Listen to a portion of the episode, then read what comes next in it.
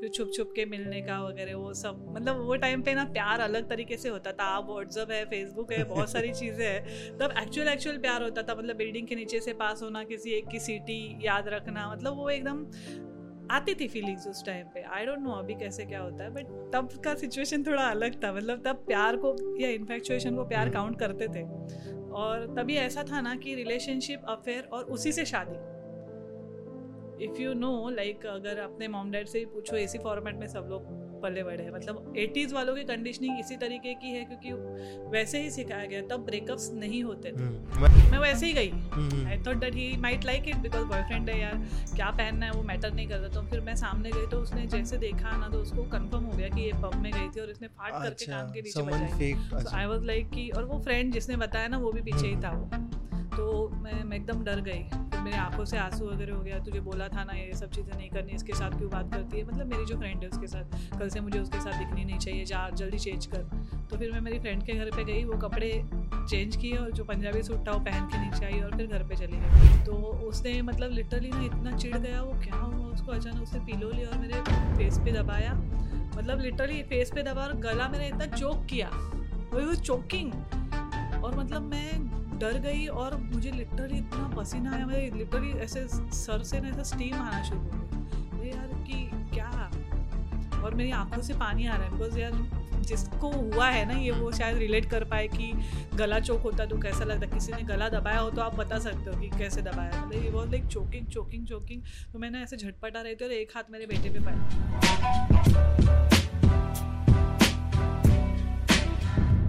So yo hello Kasaka, this is the Chang Team and welcome back to the podcast.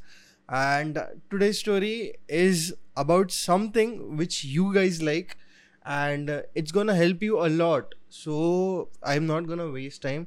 I'll introduce you to the Charu. Hi Charu, how are you? Hi, I'm good, Nishan. Uh, so she was confused कि कैसे start होने वाला है और क्या होने वाला है. So it, it's basically a normal conversation like a radio show, but we do it on a scale of internet. So she has a story which is very different, and I say it every time because her story, her time different ही रहती है. She has this thing where you guys अब- अभी मैं कुछ नहीं बोलेगा. Let let her start. Let's start without wasting our time. So how did you start with all this? कहाँ से start हुआ और कैसे start हुआ? Where did you uh, got into this? Got involved into this? And what was your age at that time? Uh, like about the domestic abuse. Uh, nahi, uh, about the story, like about your marriage and before what happened and how was it like? See, uh, to be uh, very precise and to be very honest, uh, the story begins like uh, जैसे हमेशा सब जगह पे होती है should I start in Hindi Hindi, Hindi. Basically, be comfortable. हाँ. If you want to speak in Marathi, बीच बीच में that is Marathi also. uh, Marathi because काय माहिती सगळ्यांना समजत नाही हाँ, Hmm. hi, okay uh, so see uh, story actually ऐसी फिल्मी है because even I feel that कि my story is little bit or very filmy Hmm. It's not like कि मैं फ़िल्म इंडस्ट्री में हूँ इसलिए ऐसा है। बट uh, मेरी लाइफ की जर्नी थोड़ी अलग रही है। Like I am born and brought up in a middle class like upper middle class family. So my dad was in Mantralaya so the typical typical I am born in born in Bandra East government colony so 80s different uh, time. Time. uh, तब ऐसा था कि यार mostly ना लड़कों से बात करना भी ज़्यादा अलाउड नहीं था। और uh, बहुत ही there was no internet phone facilities नहीं थे सो so, जो होता तो लोग एक दूसरे से मिल ही करते थे और uh, मतलब टेंथ में थी मैं Hmm. hmm. लाइफ तो हमेशा ही अच्छी और इंटरेस्टिंग रही है बिकॉज़ मैं घर में सबसे छोटी हूँ दो भाई दो बहन और अच्छा। सबसे लास्ट नंबर पे हूँ मैं अच्छा. और मेरे मॉम डैड ने मुझे बहुत ही pampered child as a pampered child grow किया है सो so, मुझे कभी किसी चीज़ की कमी नहीं रही और जब से मैं पैदा हुई मेरे डैड की हमेशा ग्रोथ हुई है he was a deputy secretary Mantralaya so बहुत अच्छी लाइफ थी और जैसे होता है ना कि यार अगर सब कुछ अच्छा अच्छा चल रहा है तो एक ट्विस्ट आता है जो आपकी लाइफ पूरी 360 डिग्री चेंज कर देता है Hmm. hmm. So that thing happen मैं टेंथ में ही थी और सब नॉर्मल ही चल रहा था एंड लाइक जैसे नवरात्रि आती है वैसे नवरात्रि हम लोग गए थे हमारे सारे फ्रेंड सर्कल में सब लोग गए थे। There I saw one boy. Okay so like tenth में अराउंड लाइक फोर्टीन और फिफ्टीन एज में जैसे सबको एक क्रश होता है वैसे मुझे भी हुआ। And I don't know maybe law of attraction हो सकता है या फिर वही मेरी डेस्टिनी हो सकती है कि ये मेरी लाइफ में लिखा होगा। मतलब मैं इस चीज़ को whatever I did whatever mistake I did I own all my mistakes because मुझे ऐसा लगता है कि वो मेरी लाइफ में कहीं ना कहीं मेरी किस्मत में लिखा होगा वही चीज़ इसीलिए वो हुई। I saw one person that time then फिर मैंने गणपति में भी उसको देखा। फिर ऐसा इंसिडेंस होता गया कि लाइक like, uh, मैं हमेशा उसको पास करती रही। एंड देन स्लोली ग्रेजुअली थोड़ा थोड़ा अट्रैक्शन हुआ इन्फेक्चुएशन हुआ। और कैसे भी करके मैं हमेशा उससे टकरा जाती थी या फिर ऐसा भी हो सकता है कि इट वॉज़ हिज प्लान और मे बी कुछ था। सो so, वैसे होता गया और मेरे बोर्ड के एग्ज़ाम्स चल रहे थे और लाइक नवंबर में दिवाली आई और uh, मतलब हम लोग घूमते रहते थे एक दूसरे को देखते रहते थे। So we started talking like कि हाय बाय वगैरह चलता रहता था। And then he propose me when I was just in tenth so यार तब क्या पता चल रहा था? और मोस्टली हमारे स्कूल uh, में जो मेरा डिवीज़न था टेंथ में I am born in Bandra so जो हमारे क्लास में थे ना कहीं ना कहीं सबके छोटे मोटे क्योंकि वो एक लास्ट फ़ेज़ रहता है स्कूल का राइट सो मोस्टली हो जाता है यार आप बहुत टाइम से साथ में रहते हो तो कुछ बताना रहता है कुछ सुनना रहता है तो मोस्टली स्कूल के लिटिल बिट वो छोटे छोटे अफेयर्स होते हैं ना वो उस टाइम पे हो रहे थे। और मैं अकेली थी जिसका कुछ भी नहीं था। और शायद मे बी वही चीज़ होगी कि मैंने वो डिसीज़न लिया होगा। और फिर सब लोग कर रहे हैं इसलिए मैंने भी करूँ मैं भी करूँ. लाइक पीयर प्रेशर भी नहीं इन्फ्लुएंस बोल सकते हाँ, कि यार सब लोग करे तो मैं हाँ. क्यों ना करूँ? लाइक दैट सो मैंने मतलब he propose me and then I said yes so उस टाइम पे इतना आसान नहीं था यार एक लड़के से बात करना वगैरह क्योंकि या मिलना कहीं जाना इट वाज Telephones थे, phones भी नहीं थे। मतलब वो ऐसे हाँ वाले वो वाले उंगली वाले। रोटरी हाँ। ट्रिंग ट्रिंग वाले। हाँ so, वो तो कोई भी आंसर कर सकता था और आप अज्यूम नहीं कर सकते थे ये फ़ोन किसका है बिकॉज़ हर टाइम पे एक ही इंसान फ़ोन नहीं उठाएगा ना हम्म। जो भी फ़ोन के पास रहेगा वही फ़ोन उठाएगा सो इट वॉज़ डिफ़िकल्ट और like I was having two elder brothers so मेरे जो भाई रहते थे ऑब्वियसली दो बहन है तो वो रिस्पॉन्सिबिलिटी रहती है और जहाँ पे जिस कॉलोनी में मतलब हम लोग उसको मराठी में सऊक बोलते हैं हम्म। सो जहाँ पे हम लोग रहते थे वहाँ पे भी मेरे भाई के जो फ्रेंड्स हैं वो मुझे बहन मानते थे तो उनकी भी एक रिस्पॉन्सिबिलिटी लाइक मॉरल रिस्पॉन्सिबिलिटी तब लोग लोग निभाते थे हम्म। अभी कितना है आई डोंट नो नहीं है हाँ मतलब तब ऐसा था कि यार मतलब मेरे फ्रेंड की बहन मतलब मेरी, बहन हाँ और इसका कुछ चल रहा है या उसके साथ कुछ गलत हो रहा है ना तो लोग यार एकदम दस पंद्रह लोग लड़के आ जाते थे फुल मारना हम्म। पीटना शुरू हो जाता था फुल फिल्मी सीन हुआ करता था तब के टाइम पे। हम्म, सो लाइक मेरा मतलब रिलेशनशिप ही नहीं बोल सकते अफेयर ही। मतलब हम लोग देखते थे एक दूसरे को ज़्यादा बात नहीं कर पाते थे क्योंकि कभी गलती से किसी ने देख लिया साथ में बात करते हुए तो घर पे भाई को रिपोर्ट मिल जाती थी सो लाइक कि अरे तेरी बहन इससे बात कर रही है एंड ऑल सो ऐसा चलता रहा चलता रहा। तो रिलेशनशिप को ऐसे दो ही महीने हुए थे। और मेरा बोर्ड का पेपर था मतलब फ़र्स्ट पेपर अच्छा। टेंथ का। हम्म। मेरे घर पे पता चल गया और फिर उस बंदे को मेरे घर पे लेके आ गए भाई के फ्रेंड में। बोलो ना पंद्रह बीस लोग थे। हाँ। जहाँ पे आप बचपन से बड़े हुए हो तो आप सबकी मॉरल रिस्पॉन्सिबिलिटी हो जाते हो सबको लगता है यार मेरी बहन के साथ ऐसा कैसे किया? इरिस्पेक्टिव वो किसी और की बहन है। बट वो आग ही वैसी थी यार उस हाँ। टाइम पे वो जो मतलब एनर्जी वैसा था हम्म। यार कि family family family people used to be like that so सभी उसको उठा के लेके आए और मैं पढ़ रही थी अंदर सो मे बी वो ऑल द बेस्ट करने के लिए आया था बिल्डिंग के नीचे से जा रहा था और सीटी मारी और शायद किसी ने ट्रैप किया होगा बहुत पहले से कि ये रोज़ क्यों इधर से गुजरता है किसी ने ऑब्ज़र्व तो ज़रूर किया होगा। सो so देन उसको उठा के लेके आए मेरे पापा थे ऑफ़िस से आए हुए और उसको सामने बिठाया। सामने बिठाने के बाद मुझे पूछा गया कि तुम इसको जानती हो क्या? तो मैंने अपने भाई को देखा उसको देखा मैंने बोला अगर अभी मैं मना कर दूँगी कि मैं इसको नहीं जानती तो ये पीटेगा। इसको पीट देंगे। बहुत बुरी तरीके से। हाँ। पीटना तो उसे भी है और मुझे भी है अल्टीमेटली बट यार मतलब वो होता है ना कि यार जैसे आपका अपब्रिंगिंग होता है आपकी जैसे कंडीशनिंग होती है झूठ बोलना मतलब अभी भी मुझे नहीं आता ना मैं उस चीज़ को बिलीव करती हूँ. तो मैंने बोला कि यार he Swapnit and I like him so मैं इससे शादी करना चाहती हूँ. घंटा मुझे कुछ पता नहीं चलता था मैं क्या बोल रही हूँ क्या नहीं तभी के टाइम पे. सो so, मैंने बोल दिया. एंड लाइक जो उसको कहा कहाँ से थप्पड़ पड़े आई कांट इवन इमेजिन उसको मारा तो फिर भी चल तभी बहुत लोगों ने मारा और उसको घसीट के बाहर लेके गए। तो मेरे लिए तो मतलब उस दिन से मेरी लाइफ मतलब एकदम बोला ना 360 डिग्री चेंज हो गई। हम्म, सो कैसे चेंज हो गई? मुझे कर्फ्यू लग गया घर के अंदर। अच्छा। मतलब ये फ्रीडम का गलत फ़ायदा उठा लिया और मैं बाहर जा रही हूँ एंड ऑल सो मेरा मतलब मैं न्यू इंग्लिश स्कूल में थी और मुझे महात्मा गांधी सेंटर था। मतलब जहाँ मैं बैंड्रा ईस्ट में रहती थी मेरे घर के सामने मतलब एक रोड क्रॉस करो तो सामने महात्मा गांधी स्कूल थी वो मुझे सेंटर आया था। हम्म, और मेरा बड़ा भाई मुझे उधर ड्रॉप करने आता था लेने भी आता था। तो मेरी हाँ। पूरी फ्रीडम छीन गई थी मेरी हर चीज़ पे मतलब एकदम ऑब्जर्वेंट हो गए थे सब लोग सब चीज़ें चल रही थी।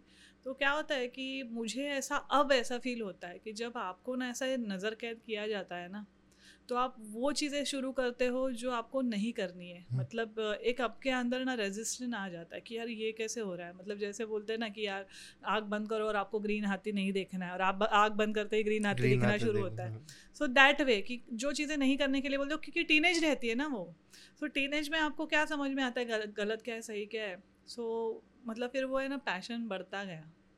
फिर छुप छुप के मिलने का वगैरह वो सब। मतलब वो टाइम पे ना प्यार अलग तरीके से होता था। आप व्हाट्सअप है फेसबुक है बहुत सारी चीज़ें हैं। तब एक्चुअल एक्चुअल प्यार होता था। मतलब बिल्डिंग के नीचे से पास होना किसी एक की सीटी याद रखना मतलब वो एकदम आती थी फीलिंग्स उस टाइम पे। आई डोंट नो अभी कैसे क्या होता है बट तब का सिचुएशन थोड़ा अलग था। मतलब तब प्यार को या इन्फेक्चुएशन को प्यार हम्म। काउंट करते थे। और तभी ऐसा था ना कि रिलेशनशिप अफेयर और उसी से शादी।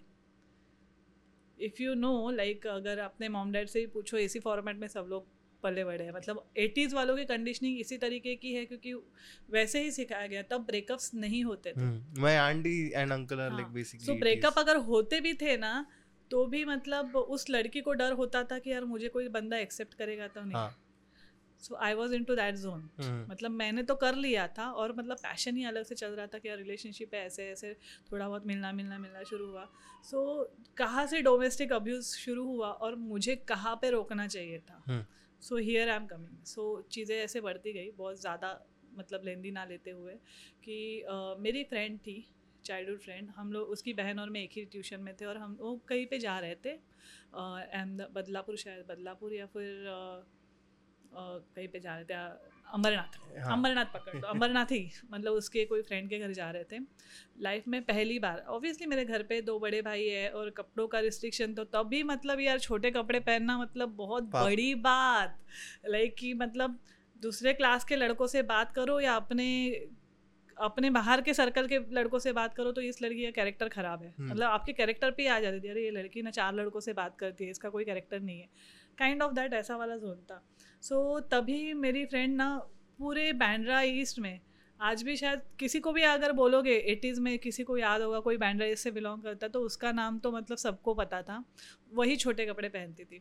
सो so, उसने मुझे बोला तेरे पास कोई छोटे कपड़े हैं? तो फिर था मेरे पास तब मैंने तभी पेपे जीन्स बहुत पॉपुलर था तो मेरे पास पेपे जीन्स का टी शर्ट और ये ऑब्वियसली पापा ने हम्म। लेके दिया था।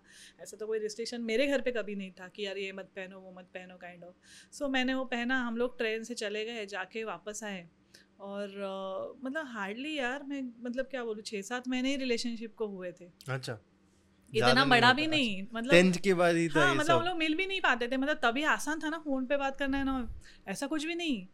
मतलब सिर्फ़ फिक्स था कि तुम मेरी गर्लफ्रेंड हो मैं तुम्हारा बॉयफ्रेंड हूँ और मतलब जब देख लिया हो गया और पूरी दुनिया को पता है कि बाबा ये इसकी गर्लफ्रेंड है। हाँ। ठीक है मेरे यहाँ पे तो किसी को पता ही नहीं है कि ये इसकी गर्लफ्रेंड है। ठीक है मतलब ट्रेडमार्क सो so, uh, मैं वापस आई और मैं मेरी फ्रेंड के घर पे थी और अ, शायद अ, मतलब उसने मुझे बुलाया।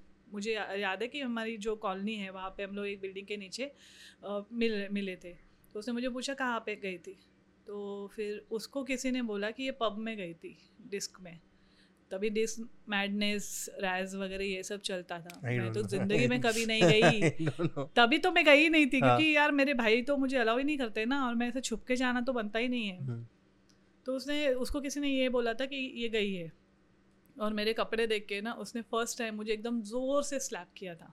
हम्म, मैं डर गई थी। मतलब यू विल नॉट बिलीव कि तभी मुझे एकदम ऐसा चाटा पड़ा था ना तो मेरे घर पे मुझे कभी मारा ही नहीं गया है ना। I was a pampered child. मारा है ऐसा नहीं। मम्मी मारती थी झाड़ू वाड़ू लेके वो बहुत साल चलता था। दिस वॉज़ समथिंग यार घर के बाहर पहली बार किसी ने मारा। तो मुझे ना एक्चुअली मतलब पैम्पर्ड होने से आपके डिसीज़न हमेशा कोई दूसरा ही लेता है राइट आप लेते ही नहीं हो। आप तभी वो इंसान नहीं रहते हो जो आज हो आप हम्म। ठीक है? Every time you grow so so, मुझे एकदम ज़ोर से चाटा मारा मैं डर but like in the pub and everything नहीं पब में नहीं गई थी मैं। लाइक अच्छा। लाइक मैं हम लोग अहमदाबाद ये क्या बोलते हैं अंबरनाथ गए थे। वहाँ से ट्रेन से वापस आए थे फ्रेंड के घर पे गए थे। उसने मुझे वो उसने मेरी फ्रेंड के घर पे फ़ोन करके बोला कि तू इधर आ जा अच्छा। मैं यहाँ पे हूँ। हम्म। तो मैं वैसे ही गई। I thought that he might like it because boyfriend है यार क्या पहनना है वो मैटर नहीं करता। तो फिर मैं सामने गई तो उसने जैसे देखा ना तो उसको कंफर्म हो गया कि ये पब में गई थी और इसने फाट करके अच्छा कान के नीचे बजाई। आई वाज लाइक कि और वो फ्रेंड जिसने बताया ना वो भी पीछे ही हम्म, था वो। तो मैं मैं एकदम डर गई। फिर मेरी आँखों से आँसू वगैरह हो गया तुझे बोला था ना ये सब चीज़ें नहीं करनी इसके साथ क्यों बात करती है? मतलब मेरी जो फ्रेंड है उसके साथ कल से मुझे उसके साथ दिखनी नहीं चाहिए जा जल्दी चेंज कर। तो फिर मैं मेरी फ्रेंड के घर पे गई वो कपड़े चेंज किए और जो पंजाबी सूट था वो पहन के नीचे आई और फिर घर पे चली गई।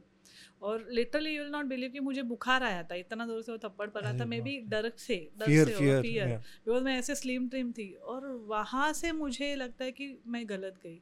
तो उसके बाद ना चीज़ें मेरे अंदर मतलब उस दिन से जब वो पहला थप्पड़ पड़ा शायद मैंने तब कोई स्टैंड लिया होता अपने लिए कि यार तूने मुझे कैसे मारा? हुआ यू नहीं किया मैंने। यही पे गलती होती है। आप पहला एक्सेप्ट करते हो ना तो उसके बाद आपको आदत पड़ जाती है सामने वाले को आपको दबाने की आदत पड़ जाती है। सो so, मैंने पहला थप्पड़ खाया और उसके बाद मैं घर पे आ गई। देन वहाँ से शुरुआत हुई। आई वॉज़ अ क्रिकेटर मतलब मैं ये क्रिकेट खेलती थी मैं। बाला सावंत है हमारे जो एमएलए वो हमारे घर पे भी आए थे और मतलब बैंड्रा में जितने भी टूर्नामेंट्स हम लोग पहले हैं जो बैंड्रा ईस्ट में जिन्होंने क्रिकेट टूर्नामेंट ऑर्गेनाइज की थी लड़कियों लड़कियों ने। और हमारे जो सब भैया वगैरह बोलते थे हम वो हमको ट्रेन करते थे और प्रॉपर अंडर हम क्रिकेट खेला खेलते थे हम लोग। एक हमने बहुत बड़ा नारायण राणे के यहाँ पे भी क्रिकेट का टूर्नामेंट खेला था and I was a best bowler और मेरी एक फ्रेंड है जो बेस्ट बैट्समैन तो हमको हमेशा कहीं ना कहीं लेके जाते थे इस टीम से। अगर हम हमारी टीम से नहीं खेल रहे तो किसी और की टीम से खेलने के लिए। हम्म। सो कैसे उसने शुरुआत की? आज मुझे नहीं लगता उसको रियलाइज़ होता होगा कि ये चीज़ें उसने करी है बट ये चीज़ें उसने करी है जो मेरी लाइफ में बहुत इम्पैक्ट कर गई। सो so, पहली बात तो ये है कि ये फ्रेंड से बात नहीं करना वो फ्रेंड से बात नहीं करना ये नहीं पहनना वो उसी दिन से शुरू हुआ जिस सो दिन थप्पड़ पड़ा। Toxic started toxic okay so उसके बाद ना मतलब ऐसा था कि cricket was I was like passionate cricket and dance dance कब करते थे? यू ऑल्सो नो कि बिल्डिंग के कल्चरल इवेंट्स होते हैं। हाँ। राइट गणपति या फिर त्योहार भी और दिवाली वाली। जनवरी हाँ। जनवरी में मोस्टली जहाँ पे आप बड़े होते हो ना अगर कोई एक कॉलोनी यू हाँ। ऑल्सो कॉलोनी सो यहाँ पे एक फिक्स रहता है जनवरी में या कोई तो एक टाइम पे ऐसे तीन दिन के प्रोग्राम्स होते हैं जिसमें बच्चे डांस करते हैं कुछ फ़ैशन शोज़ होते हैं कुछ गेट टुगेदर्स होते हैं kind of get together so वो होता था तो फिर वहाँ से उसने ये किया कि तुम डांस नहीं करोगे। मतलब मुझे झगड़ना पड़ता था कि डांस बिकॉज़ आई रेस्ट्रिक्शंस पूरे रिस्ट्रिक्शंस घर पे नहीं। लेकिन I was very good dancer मैं कॉलेज में इंटर कॉलेज वगैरह भी करती थी तो नहीं ये नहीं करना। सो so, वहाँ से ठीक है। मतलब उसको खुश करने के लिए मैंने घर वालों का कोई प्रॉब्लम ही नहीं है ये यहाँ से। इधर से अच्छा। कि तुमको कोई ना देखे because see now I gained weight and all but that time I don't know मुझे ऐसा लगता है कि मैं बहुत स्लिम ट्रिम थी बट uh, कहीं ना कहीं से वो आपको पता होता है कि सौ लोग आपको देख रहे हैं तो आपके अंदर कुछ बात तो है। तो हम्म। मैं ऐसा नहीं सोचती कि मैं बहुत एक्सट्रीमली प्रीटी थी बट हाँ मतलब तब मुझे मेरी डिमांड बहुत अच्छी खासी थी। हम्म। बिकॉज़ मैं क्रिकेट खेलती थी डांस करती थी तो मुझे लोग देखते थे नाम से जानते थे। और क्रिकेट में तो मास्टर थी मैं बहुत अच्छा। तो हमारे एम भी घर पे आए थे बाला सावंत तो उन्होंने मेरे पापा को रिक्वेस्ट किया था कि इसको हम लोग ट्रेन करते हैं और भेजते हैं अंडर नाइनटीन में तभी जो था। तो मेरे पापा नहीं माने बिकॉज़ विमेंस क्रिकेट को शायद अभी भी इतना ज़्यादा नहीं नहीं, मिल रहा है अभी मिलना चाहिए हाँ। अभी अभी मिला है मतलब अगर मैं बोलूँ कि मैं 97 में टेंथ में थी तब की मैं बात करूँ तो उतना रिस्पॉन्स था ही नहीं तो मेरे पापा ने नहीं करने दिया हाँ, तो फिर मुझे उसने बोला कि क्रिकेट नहीं खेलना हम्म, हम्म। कि यार जब लड़कियाँ क्रिकेट खेलती है ना तो पूरा बैंड्रा गवर्नमेंट कॉलोनी ऐसा खड़ा हो जाता था। मतलब जितना लड़कों के क्रिकेट देखने के लिए ट्रैफ़िक क्राउड नहीं होता ना लड़कियों के क्रिकेट में क्राउड हो जाता था। हम्म, हम्म। तो हर कोई नाम से जानता था देख के जानता था यार चारू चारू चारू। सो यार मतलब आपकी गर्लफ्रेंड को कोई और ना बुलाए ना आपकी गर्लफ्रेंड को कोई और देखे। बस यही था। किसके साथ बात करनी है किसके साथ जाना है ये सब चीज़ें चलती रही। टेंथ मेरा ख़त्म हो गया रिज़ल्ट लग गया और मैंने एडमिशन लिया चेतना कॉलेज तब तो रिज़ल्ट भी बहुत टफ लगे थे। 97 में। तो चेतना कॉलेज तो मेरे घर से पाँच मिनट की दूरी पे। हम्म। तो चेतना कॉलेज में जाती थी मैं फ़र्स्ट ईयर हो गया सेकेंड ईयर हो गया और अ, मतलब जूनियर ये एफ़ आई जैसी। Year, हाँ। First year thirteen thirteen arts अच्छा। सो सब चीज़ें ऐसे ही चलती गई चलती गई तो वो तो चलता ही रहा ये नहीं पहनना इससे नहीं बात करना। You will not believe first year तक मेरा एक भी मेल फ्रेंड नहीं। नॉट इवन सिंगल फ्रेंड जहाँ मैं रहती थी ना जिस कॉलोनी में बैंड्रा मतलब जो चौक बोलते हैं जिसको हम्म। कॉलोनी हमारी जो जिस स्क्वायर में हम रहते थे उसमें भी जिनको मैं भाई बोलती थी ना उन्हीं से बात करती थी। अच्छा। अपार्ट फ्रॉम दैट जो नॉर्मल लड़के रहते थे ना उसको जिस पे डाउट है कि ये मेरे पे लाइन मारेगा उसको उससे बात नहीं करना। लड़कियाँ भी वो सिलेक्ट करता था जो छोटे कपड़े पहनती थी वो मेरी फ्रेंड जिसके साथ मैं गई थी उससे बात नहीं करना। अरे इतना रिस्ट्रिक्शन हाँ वहाँ से शुरू हुआ ठीक है? मतलब मैंने भी झेलना चाह कि मैं बहुत स्लिम ट्रिम थी तो क्या कपड़े पहनूँगी? पंजाबी सूट पे ला लिया मुझे पूरा। घर से एक रुपए की रिस्ट्रिक्शन नहीं बिकॉज़ मेरी फैमिली में सब इक्वल ट्रीट के दो भाई है पर कभी कोई चीज़ की रिस्ट्रिक्शन नहीं। मेरी हाँ। सिस्टर भी बहुत सपोर्टिव थी और पापा भी बहुत ज़्यादा प्यार करते थे। सो so, कभी ऐसा कुछ हुआ नहीं। तो एक ऐसा इंसिडेंस हुआ जो मैं खास मतलब चीज़ें जैसे बढ़ती गई और क्यों मेरी लाइफ में चेंजेस आए। तो फ़र्स्ट ईयर में थी मैं और सबको पता ही था यार कि ये लड़की किसी से पटने वाली है नहीं। ना कोई डेज़ मैंने देखे। रोज़ डे ये डे वो डे मुझे तो याद ही नहीं मैं कभी गई नहीं। एक ही डे पे गई थी जिसमें मुझे बहुत सारे रोजेस मिले थे उसके बाद तो कोई रोज डे देखा ही नहीं मैंने। सो सो मतलब ऐसे है कि कोई और देखे ही ना ऐसा वाला। अगर बंदे का बस चलता है ना तो वो घोड़े का रहता है ना वही लगा देता या बुरखा पहना देता सो so, ऐसा वाला था। तो फिर मैं सी आर तो मतलब सी लीडरशिप क्वालिटीज़ तो मेरे साथ हम- मेरे पास हमेशा रही है। स्कूल में भी मैं मॉनिटर रहा करती थी हम्म। कॉलेज में भी मैं सी आर थी। हम्म। सो डिसिप्लिन मैनेजर जो तो मॉनिटर जो बोलते हैं जो अब क्लास खत्म होने के बाद बाहर खड़े रहना पड़ता है सबको अंदर लेने के लिए एंड ऑल सो वैसे था। एक बंदे ने मुझे प्रपोज किया था जिसको मैंने मना कर दिया था। तो उस बंदे को दूसरी क्लास की लड़की अच्छी लगी और उसको जलाने के लिए उसने मेरा हाथ पकड़ा हुआ था। ठीक है? तो उसने मेरा हाथ पकड़ा एंड देन लाइक कि उसने बोला सी मैं बोले कि क्या क्या है मतलब? तो उसने बोला नहीं यार जस्ट इसको पास होने दो मैं छोड़ दूँगा। बिकॉज़ एवरी वन नो ना कि यार मतलब आई डोंट नो मैं बोल रही हूँ ना कि मुझे लगता है नहीं है कि मैं इतनी अच्छी दिखती थी पर लोगों को लगता था कि इस लड़की को पटाते तो बात अलग है। तो फिर तभी मतलब उसने हाथ पकड़ा वो लड़की पास हो गई उसने मेरा हाथ छोड़ा और मैं जैसे ऐसे टर्न हुई तो टर्न हुई तो पीछे मेरा बॉयफ्रेंड अरे बाप रे। चेतना कॉलेज जो है ना वहाँ पे आर्ट्स की एक ही क्लास थी जो फ़र्स्ट ही थी गेट हम्म। के सामने। तो हम्म। यहाँ पे बंदे जो खड़े रहते थे उनको दिखता ही था। तो वहीं पे खड़ा था मैंने बोला "Oh, फक व्हाट हैपेंड तो मतलब मैं सबको अंदर लेने के लिए उधर खड़ी हो गई थी। ऐसा टाइम आ गया कि मुझे बैग बैग लेके उसके पीछे जाना पड़ा और बैंड उसके मॉम डैड जो थे वो पीडब्ल्यूडी में थे तो घर पे होते नहीं थे तो वो अकेला ही होता था। मैं उसके पीछे पीछे घर पे चली गई। ऑब्वियसली तब ऑटो ऑटो में तो जाने का सवाल ही नहीं आता लोग चल चल के ही जाते थे सब जगह। तो घर पे चली गई और मैं उसको समझाने की कोशिश करी जो इंसिडेंस जैसा था वैसे। बंदा मानने को ही रेडी नहीं है। Did he raise your his hand again नहीं वो एकदम शांत हो गया। तो यार छे तुम ढाई साल किसी रिलेशनशिप में हो और फिर आपको ना एक डर बैठ जाता है कि बाप रे अभी छोड़ दिया तो। क्योंकि लोगों के सामने बदनाम हो गया ना यार तुम तुम यहाँ पे पैदा हुए हो तुमको हर बंदा जानता है अगर तुमको किसी एक बंदी के साथ चार साल कंटिन्यू देख लेना कोई और पाँचवें साल में कोई और लड़की दिखेगी ना तो तुम्हारा तो कैरेक्टर गया। है आज की तारीख में भी जहाँ पे हम लोग रहते हैं एक कम्युनिटी होती है एक सोसाइटी रहती है नॉर्मल जो रेसिडेंशियल एरिया में बाहर एकदम लोखंड वाला जैसे हम लोग अभी रहते हैं वहाँ वाला हाईफाई एरिया नहीं बोल रही हूँ। अभी भी जहाँ पे हम लोग पहले बड़े होते हैं ना वहाँ पे लोगों की सोच ऐसी ही। है महाराष्ट्रियन लोगों में खासकर ऐसा ही हम्म। है आज भी ऐसा है। सो so, तभी मतलब मुझे ना ऐसा प्रूव करने के लिए क्या करे इंसान यार? मैं बोल रही हूँ बोल रही हूँ रो रही हूँ रो रही हूँ। कभी लाइफ में कोई ऐसी चीज़ नहीं कि जो उसके अगेंस्ट जाए। मतलब see my life first crush became my boyfriend हाँ। Was my first crush right so so, मतलब मैं बोले यार कि कितना समझाओ समझाओ मान ही नहीं रहा मान ही नहीं रहा। तो फिर मैं उसके किचन में गई और वैसे जिगजैग वाली नाइफ रहती है। मैंने लिटरली ऐसा अपना हाथ काटा। I still have this Oh my god. Can you show it on camera? If यार शो सो ये है और एक second lower recording stop guys so this this line. Wait wait you see, this so so, ये मैंने हाथ काटा। मुझे अ, मतलब एहसास ही नहीं हुआ यार। मतलब थोड़ा फिल्मी सीन ही था बट फिर भी ऐसे हाथ ऐसे मैंने कट किया और ऐसे मतलब एकदम खून ऐसे उड़ा। मुझे भी नहीं पता कि इतना कुछ होगा। और मतलब तभी ऐसा नहीं था डराने का इंटेंशन नहीं था। मैं एक्चुअली समझ नहीं पा रही थी मैं क्या करूँ।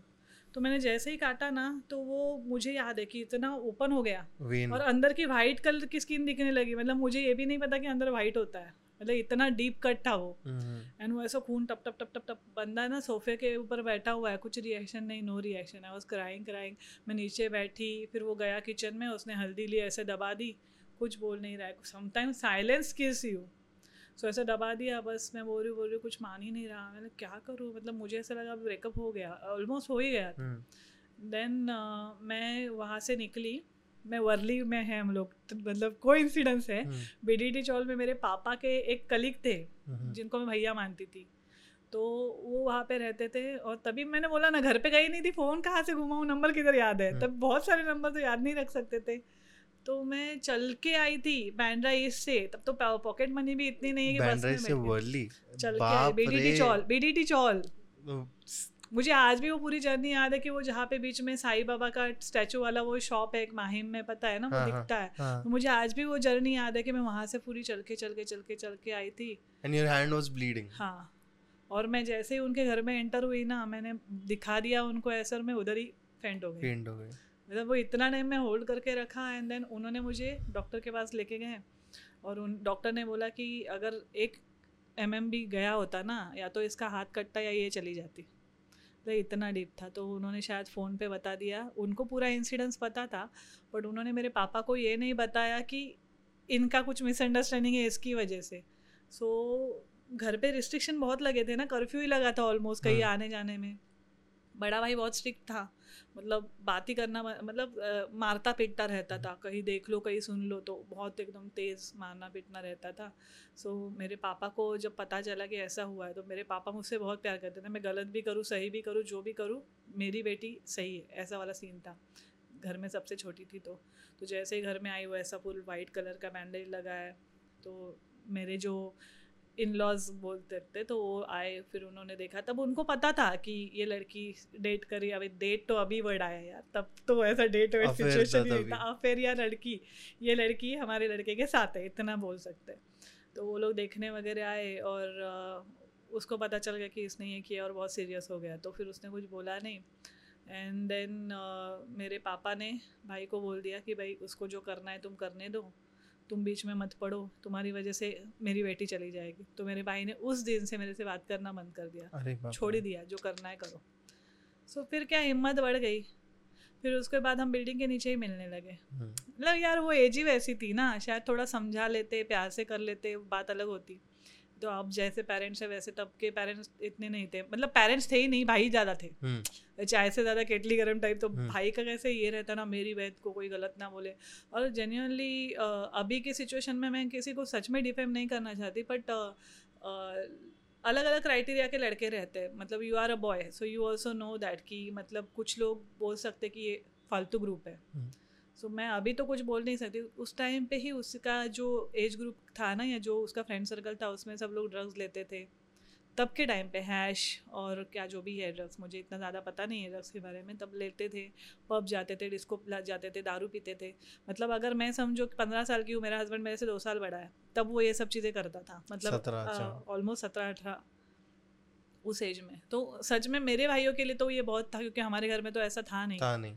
Right right? तो फिर मतलब तब ऐसा मैंने बोला ना कि अगर एक लड़की अपने घर के अलावा कहीं बाहर नहीं जाती किसी लड़के से बात नहीं करती तो इसका कैरेक्टर अच्छा है पर वही लड़की अगर चार लड़कों से बात करे भले उसके दोस्त हो तो भी उसको क्रिटिसाइज करते थे कि इसका कैरेक्टर खराब है। हम्म, राइट वैसे सेम है कि एक लड़का कुछ ना करे now you are like a gentleman person hmm. Like तुम सिगरेट नहीं पीते तुम दारू नहीं पीते भले करते होगे पर वो बाहर करते हो। तब मतलब जब जो घर पे नहीं पता वो अच्छा ही होता है। हम्म, डिफरेंस है मतलब अच्छे लड़कों में और और अच्छे लड़कों में और खराब लड़कों में वो है criteria I don't have to explain लोगों को अपना अपना हम्म, पता ही समझ है। जाता है। We don't have to explain that so तभी मतलब ऐसा था और मतलब मेरे भाई ने बोला अब जाने दो खुद ही करना है करके। तो पर वो रेगुलर होता गया घर पे पता चलने लगा कि यार मैं एकदम बिंदास हो गई हूँ। फिर मेरे हस्बैंड ने और मैंने साथ में रहने के लिए हम लोगों ने इंटीरियर डिज़ाइन एंड डेकोरेशन शुरू किया फ़र्स्ट ईयर में। तो अ, मेरा कॉलेज और वो मैच नहीं होता था फिर अ, बहुत ज़्यादा प्रॉब्लम होने लगी। और मतलब वो था ही ना मेरा हस्बैंड कंटिन्यू शक करता था उस लड़के के ऊपर से। तो फ़र्स्ट ईयर में सिक्स मंथ हो गए थे और मेरे को ना बहुत फ्रस्ट्रेशन हुआ फिर। मैं कॉलेज जाना ही बंद कर दिया। कितना एक्सप्लेन करोगे यार आप? मतलब क्या करोगे? Education you completely left your degree? Left college अरे बाप रे! फिर मैंने उसे क्योंकि यार मतलब मैं कितना समझाऊँगी रोज का मतलब इससे बात मत करना उससे बात कर मत करना अपना स्कूल और कॉलेज छोड़ के अपना कॉलेज छोड़ के मेरे कॉलेज के बाहर खड़े रहना मेरे मेरे को स्पाई करना स्टॉक करना हर दूसरा बंदा मतलब मुझे कॉलेज में स्टॉक करता था स्टॉक एज इन वॉट कि उसके टिपल्स बोल सकते हैं उसको हम्म। कि यार कि मेरी गर्लफ्रेंड क्या करती है कॉलेज में उसकी पूरी उसको इन्फॉर्मेशन जाती थी तो मैं किसी से मतलब मुझे इतना अनकंफर्टेबल लगता था ना यार इतना टॉर्चर्ड लगता था कि यार मैं किसी से बात ही नहीं कर सकती थी।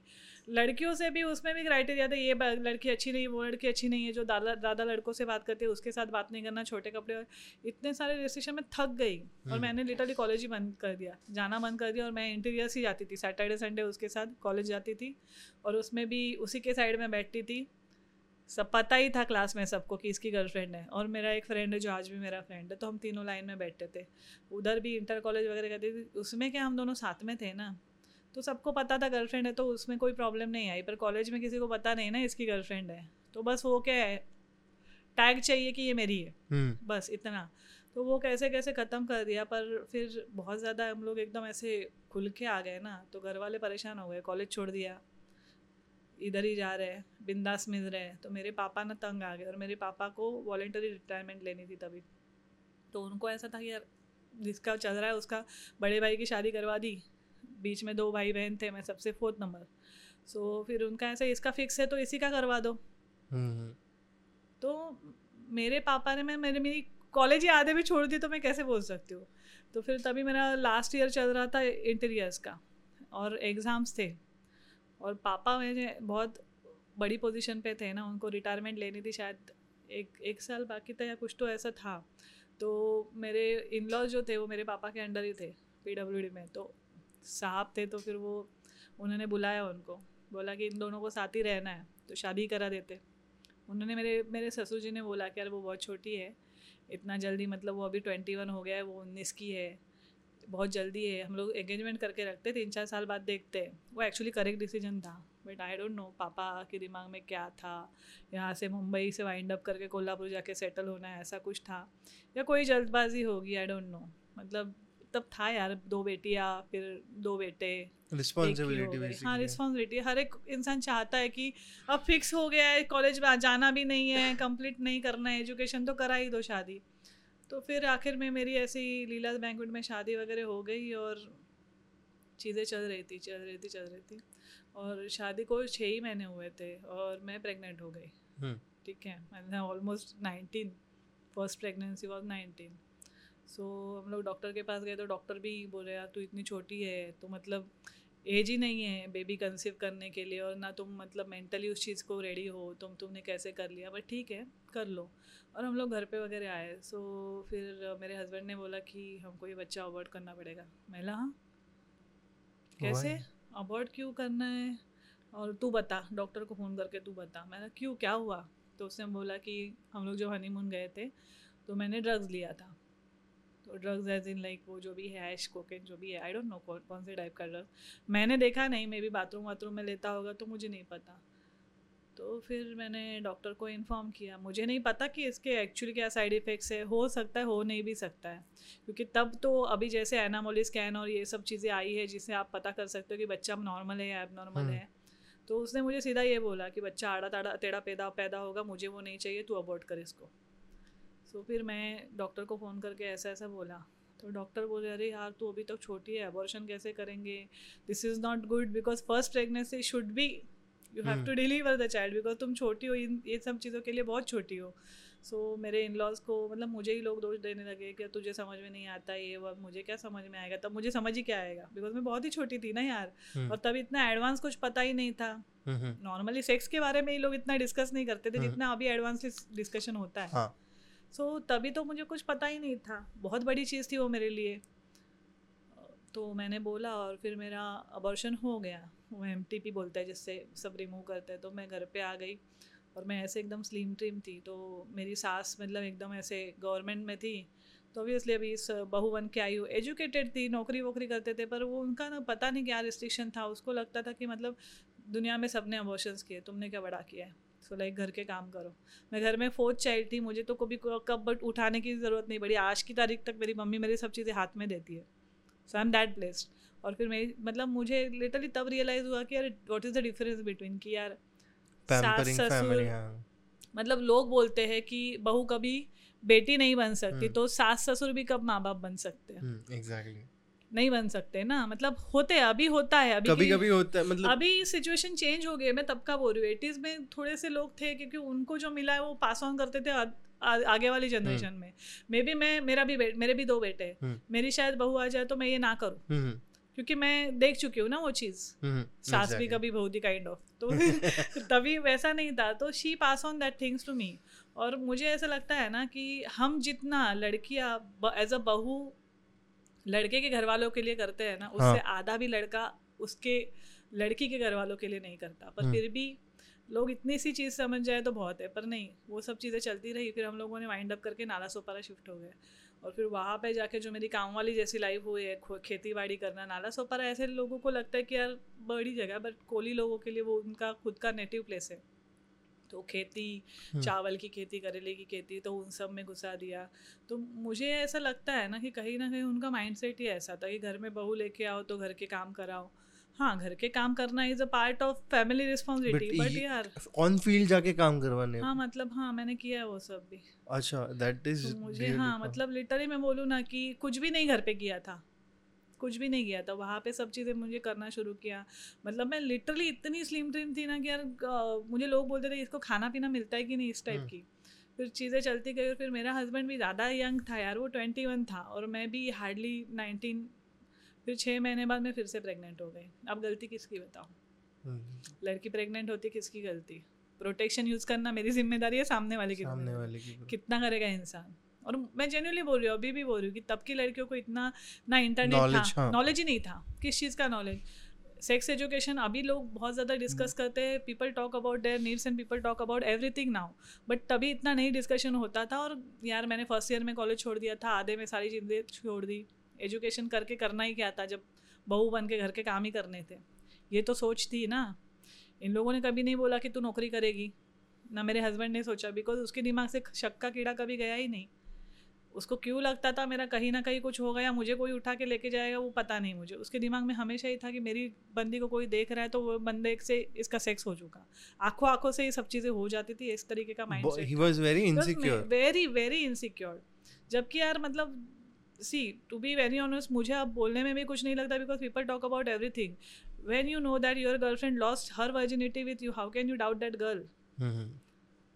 and see the sick mentality i am telling you because uh, now it is like being i am uh, in 40s and i can say that like उस टाइम पे उसकी सोच ऐसी थी या फिर मुझे लोग बहुत बार ना मेरे जितने सारे इंस्टाग्राम पे इंटरव्यूज़ आए हैं या जो स्टॉक्स पे जो भी इंटरव्यू आया उसमें भी लोगों ने ये चीज़ बोली है कि उस उसका नेचर ऐसा होने का कोई रीज़न होगा कोई रीज़न होगा कोई रीज़न होगा so now I am giving this message in this interview कि उसके दिमाग में एक कॉन्सेप्ट था जो बहुत ही sick mentality I don't know how many people will relate to this कि uh, मतलब जब आपका फ़र्स्ट uh, सेक्स होता है उस हाँ। टाइम पे अगर लड़की को ब्लीडिंग नहीं हुआ that means she is not virgin. So here I am giving a clear message कि उसके दिमाग में शक का कीड़ा कहाँ से पैदा हुआ but he completely forgot that I was a athlete I was in to sports I was a dancer मैं क्रिकेट खेलती थी डांस करती थी सो और साइकिलिंग वगैरह भी करती थी। तो यार ये हमें स्कूल में ही सिखाया गया है इतना एजुकेशन तो हमको स्कूल में भी दिया गया कि अगर लड़की फ़र्स्ट फ़र्स्ट आपके इंटीमेसी में अगर ब्लीड नहीं करते तो इसका मतलब ये नहीं है कि she is not virgin right? पर उसका फ्रेंड सर्कल और उसकी थॉट प्रोसेस को मैं नहीं चेंज कर सकती। तो वो कीड़ा उसके दिमाग में तभी से बैठ गया था। और ये चीज़ें मुझे आज जाके फोर्टीज़ में रियलाइज़ हुए क्योंकि नाइनटीज नाइनटीन एज में मेरा इतना दिमाग ही नहीं था। ठीक है? I have been trolled for so many things कि तुमने एजुकेशन छोड़ दी ये छोड़ दिया। यार मेरी सिचुएशन क्या थी? मैं आज एक्सप्लेन नहीं कर सकती। I told you now in this interview particularly because half an hour और पंद्रह सेकेंड के इंटरव्यू में आप इतना नहीं बता सकते हो कि आपने कोई डिसीज़न लिया वो क्यों लिया है राइट कि तुमने एजुकेशन क्यों की छोड़ दी या फिर तुमने ये क्यों नहीं किया माँ बाप का नहीं सुना ये सुना। यार ये सब बोलने के लिए ज्ञान है। जब आप किसी बंदे के साथ हो आप उस बंदे को हंड्रेड परसेंट देना चाहते हो और वो बंदा आपकी लाइफ हो तो आपको हर तरीके की चीज़ें करनी करनी पड़ती है। सामने वाला करे ना करे जो एक हर एक रिलेशन में एक गिवर होता है एक अचीवर होता है। हम्म। जो गिवर होता है ना he surrenders everything whatever she और ही हैज़। राइट होता है। Is the- submissive हाँ होता है। Because I am I am like that मेरे घर में मुझे सिर्फ़ देना ही सीखा है। मेरा हाथ हमेशा ऐसा ही रहेगा कभी ऐसा हुआ ही नहीं। सो दैट वे सो मैं प्रेग्नेंट हो गई।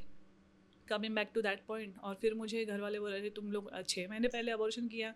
मैं my in laws were like very calculative पैसा पैसा पैसा पैसा। अरे अरे ठीक है? तो मुझे बोला अबॉर्शन मतलब फिर डॉक्टर ने बोला आप हो जाने दो।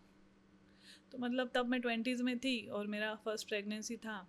और तब क्या था कि मेरा हस्बैंड तो मैंने बोला ना हम लोग टीनेज में ही थे मतलब ऑलमोस्ट इतने बड़े नहीं थे यार। और तब अ, मेरा इतना नहीं था क्योंकि मेरे को एक्सपोजर इतना मिला नहीं। कॉलेज के बाद तो हस्बैंड ही टेंथ स्टैंडर्ड में मिल गया था तो फिर मेरी तो लाइफ कभी शुरू हुई ही नहीं।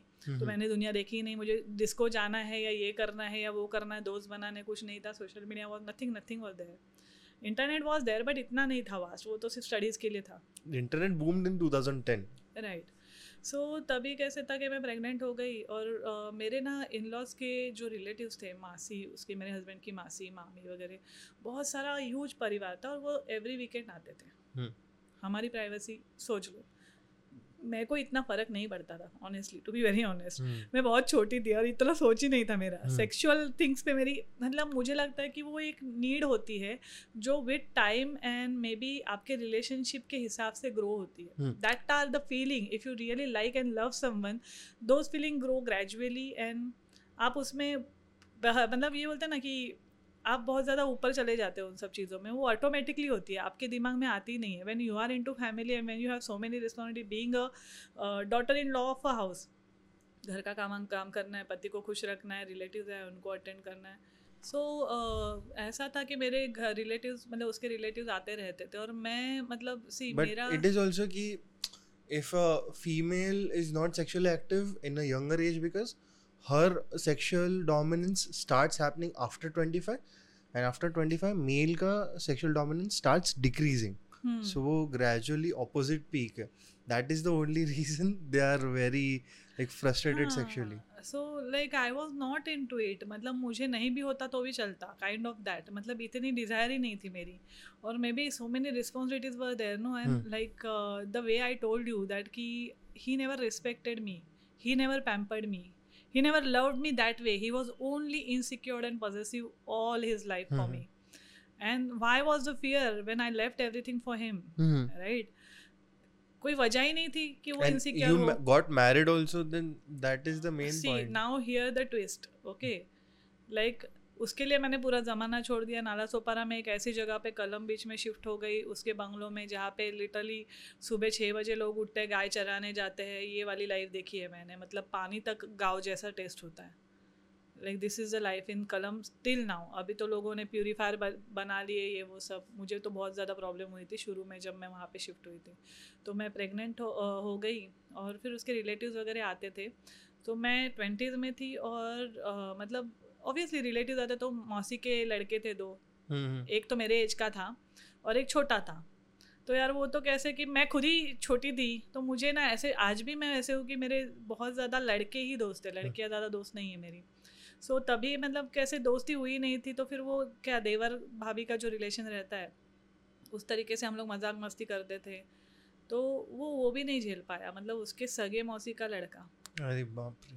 उसके ऊपर से उसने डाउट करना शुरू किया। तो so मतलब मैं उससे मैं कम बात करती थी उससे। मतलब मुझे रियलाइज़ हुआ ना कि मतलब उसकी नज़र से समझ में आता था कि तुम इससे क्यों बात कर रहे हो काइंड ऑफ़ और जब मेरा बेबी शार था ना हम्म। सेवेंथ मंथ में मंथ में तो उसके पहले दिन हमारा झगड़ा हुआ था और जो उसके मौसी का बड़ा लड़का है वो हमारे साथ ही रहता था। छोटे लड़के के ऊपर मतलब छोटा जो भाई था उसका उसके ऊपर उसको डाउट था। तो जब मैं बेबी शावर के पहले दिन हमारा एक झगड़ा हुआ था ना तो उसने उसमें स्टेटमेंट दे दिया था कि ये मेरा बेटा है या मेरा पुतन्या जो बोलते हैं हम्म। ना भाई का हाँ मैं इसका चाचा बनने वाला हाँ, हूँ हाँ। बाप बनने वाला हूँ ये नहीं पता हम्म। आई वॉज़ सो शॉक कि he was just in six standard और देवर भाभी का रिलेशनशिप ज़रूरी नहीं है कि हमेशा अभी जैसे दिखाया जाता है उस तरीके का Forget- तभी बहुत प्योर था यार। इट. वाज वेरी प्योर मतलब मैं बोल रही हूँ ना तब राखी ब्रदर को भी सगे भाई से ज़्यादा माना हाँ, जाता था यार। और तभी मतलब उस तरीके का डाउट मतलब मैं बोली यार वो सिक्स स्टैंडर्ड का बंदा मुझे कैसे प्रेग्नेंट कर सकता है? And when did it happen मतलब how can you even think about that so I started fighting मेरा इतना ज़्यादा मतलब वो इतना इतना अब्यूजिव था ना मतलब मैं क्या बोलूँ ऐसे? मतलब इस तरीके की गालियाँ दी है उसने। नो नो नो नो देवा सीरियसली सीरियसली मतलब अ, मुझे ये गालियाँ ना पहली बार अपने हस्बैंड से ही सुनने मिली कि ये होता क्या है। हम्म, बिकॉज़ यार हमको बचपन से ये पता है चरनी रोड का कोई एरिया है जहाँ पे इस तरीके की औरतें रहती है। हम्म। उनके नाम से आपको बुलाया जा रहा है when you are from a very cultured family hmm. And like my dad was very respective person hmm, hmm, right and you you got married to such a girl hmm. And how can you say that मेरे भाई ने तुमको इसलिए मारा था कि तुम ठीक लड़के नहीं हो उसके लिए और तुम उसी लड़के को डाउट कर रहे हो। ठीक है? और मतलब वो लिटरली इतना झगड़ा इत- उस एक्सटेंड पे चला गया दैट कि उसने पीछे से आके मेरा ऐसा गला पकड़ लिया। प्रेगनेंट सेवन मंथ प्रेगनेंट मतलब इसमें पकड़ लिया और फिर वो जो बड़ा भाई था ना उसका जिस लड़के के ऊपर डाउट लिया था तो फिर वो आया भाभी भाभी करके करके और उसने छुड़ाया वो नीचे चला गया। दूसरे दिन मेरा बेबी शावर था वो नीचे जाते हुए भी मतलब हम लोग बात नहीं कर रहे थे। इंटरेस्ट ही नहीं था मुझे क्योंकि सेवन मंथ था मुझे घर पे लेके जाने वाले थे। और फिर वो बोल रहे बिल्डिंग से मतलब टू फ्लोर्स का बंगलो था ना वो नीचे जाते जाते बोल रहे कि अरे मैं तो इसका बाप ही नहीं हुई तुम्हारा पुतनी आया करके ऐसे। सो so, ये चीज़ हुई है। और फिर वो गया उसके बाद मैं घर पे आई। चीज़ें चल रही थी और मतलब फिर मैंने थोड़ा सा एक घर पे आ गई तो फिर ब्यूटिशियन का थोड़ा कोर्स किया क्योंकि मेरे को टाइम था ना नाइन मंथ हम्म, तो दो तीन महीने का ऐसा कर लिया। सो so, uh, मेरे पापा ने तब वॉलेंटरी रिटायरमेंट ली थी। तो पापा ने कुछ ऐसे एफ़ डी सबके नाम पे रखी थी और तब वो सिर्फ़ इलेक्ट्रिकल कॉन्ट्रैक्टर था तब उसके पास कुछ भी नहीं था। He forgot everything now because now he has done so many things तो उसको इनिशियल स्टेज याद नहीं कि कब कब उसको मैंने कभी हेल्प किया। तो उसको मतलब वो मे- मेरे को जब मिलने आता था तो we use to discuss see मुझे नहीं पता कि बिज़नेस मेरे अंदर बहुत पहले से क्योंकि मैंने कभी कुछ किया ही नहीं ना। I. Was housewife so मेरे अंदर ये था ये मुझे पता ही नहीं। कैसे पता होगा? क्योंकि मैंने एक्सपेरिमेंट ही नहीं किया बट वो जब आता था ना तो वी यूज़ से डिस्कस तो क्या करे क्या करे क्या करे? तो कभी पेट्रोल पम्प का प्लान कभी ऐसा, कभी वैसा। तो देन हम लोगों ने रिसोर्ट का प्लान बनाया और उसका फिर जो फ़ार्मिंग लैंड था, उसको उसने कन्वर्ट करके वो रिसोर्ट खड़ा हुआ। तो मेरा डिलीवरी वगैरह नज़दीक आ रहा था और मतलब डिलीवरी हुआ। और वो रिजॉर्ट भी डेवलप हो गया ठीक है? तो जितना मेरा बेटा है उतने एज का वो रिजॉर्ट भी है। हम्म, तो तभी वो रिजॉर्ट हो गया और उसको शुरू में कुछ पैसे की ज़रूरत थी और मतलब मेरे पीछे ही पड़ा रहता था कि पापा को पूछ पापा को पूछ पापा को पूछ। So see we can call it a dowry और whatever it is like help to husband from getting it from my dad so मेरे पापा का तो वॉलेंटरी था तो उन्होंने बोला कि क्या कर सकते हैं? मैं अभी कुछ नहीं कर सकता नथिंग इन माई हैंड तो वो बोले पापा बोले अगर तुझे चाहिए तो तेरी एफडी ब्रेक कर सकते तब सेवेंटी फाइव थाउज़ेंड की एफडी की थी पापा ने मेरे नाम पे मतलब चारों भाइयों के नाम पे। तो मैंने बोला हाँ ठीक है ब्रेक कर दो। और वो करके उसको हेल्प की गई थी और चीज़ें हुई। और वो रिजॉर्ट चलता रहा चलता रहा। और अ, मतलब वो ना थोड़ा सा क्या बोलते हैं वो अ, उसका नेचर ना थोड़ा अय्याश था। हम्म. used to like do drugs and हम्म. ना? दारू वारू भी सॉलिड एकदम। और बहुत गलत जगह जाता भी था आई डोंट नो तभी प्रोस्टिट्यूशन था या नहीं था पर वो लड़कियाँ ऐसे ही मिल जाती थी। आई डोंट नो कैसे क्या? मतलब मुझे समझ में आता था वो he used to cheat basically. हाँ हाँ हाँ because he was like that no so he was abusive he was everything so मतलब चलता था मतलब वो ऑब्वियसली मैं घर पे थी तो झगड़े होते रहते थे ज़्यादा तब इतना मारपीट नहीं था। बट शुरू कहाँ से हुआ? देन लाइक कि मेरा मतलब बेटा बड़ा हो रहा था और ये क्या हुआ कि एक दिन मतलब ये तीन तीन दिन के लिए मुंबई में आ जाता था ऑब्वियसली नाला सोपारा टू मुंबई आके तीन तीन दिन नहीं आता था। फ्राइडे नाइट आता था तो मंडे मॉर्निंग वहाँ पे रिटर्न आता था। ऐसा उसका चल रहा था। मुझे तो अपने माँ बाप की नौकरानी बना के रखा।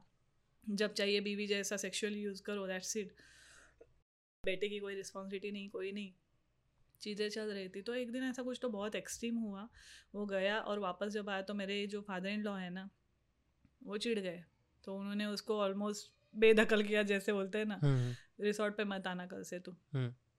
Then he started telling me कि तू कुछ कर। मैंने मैं क्या करूँगी अभी?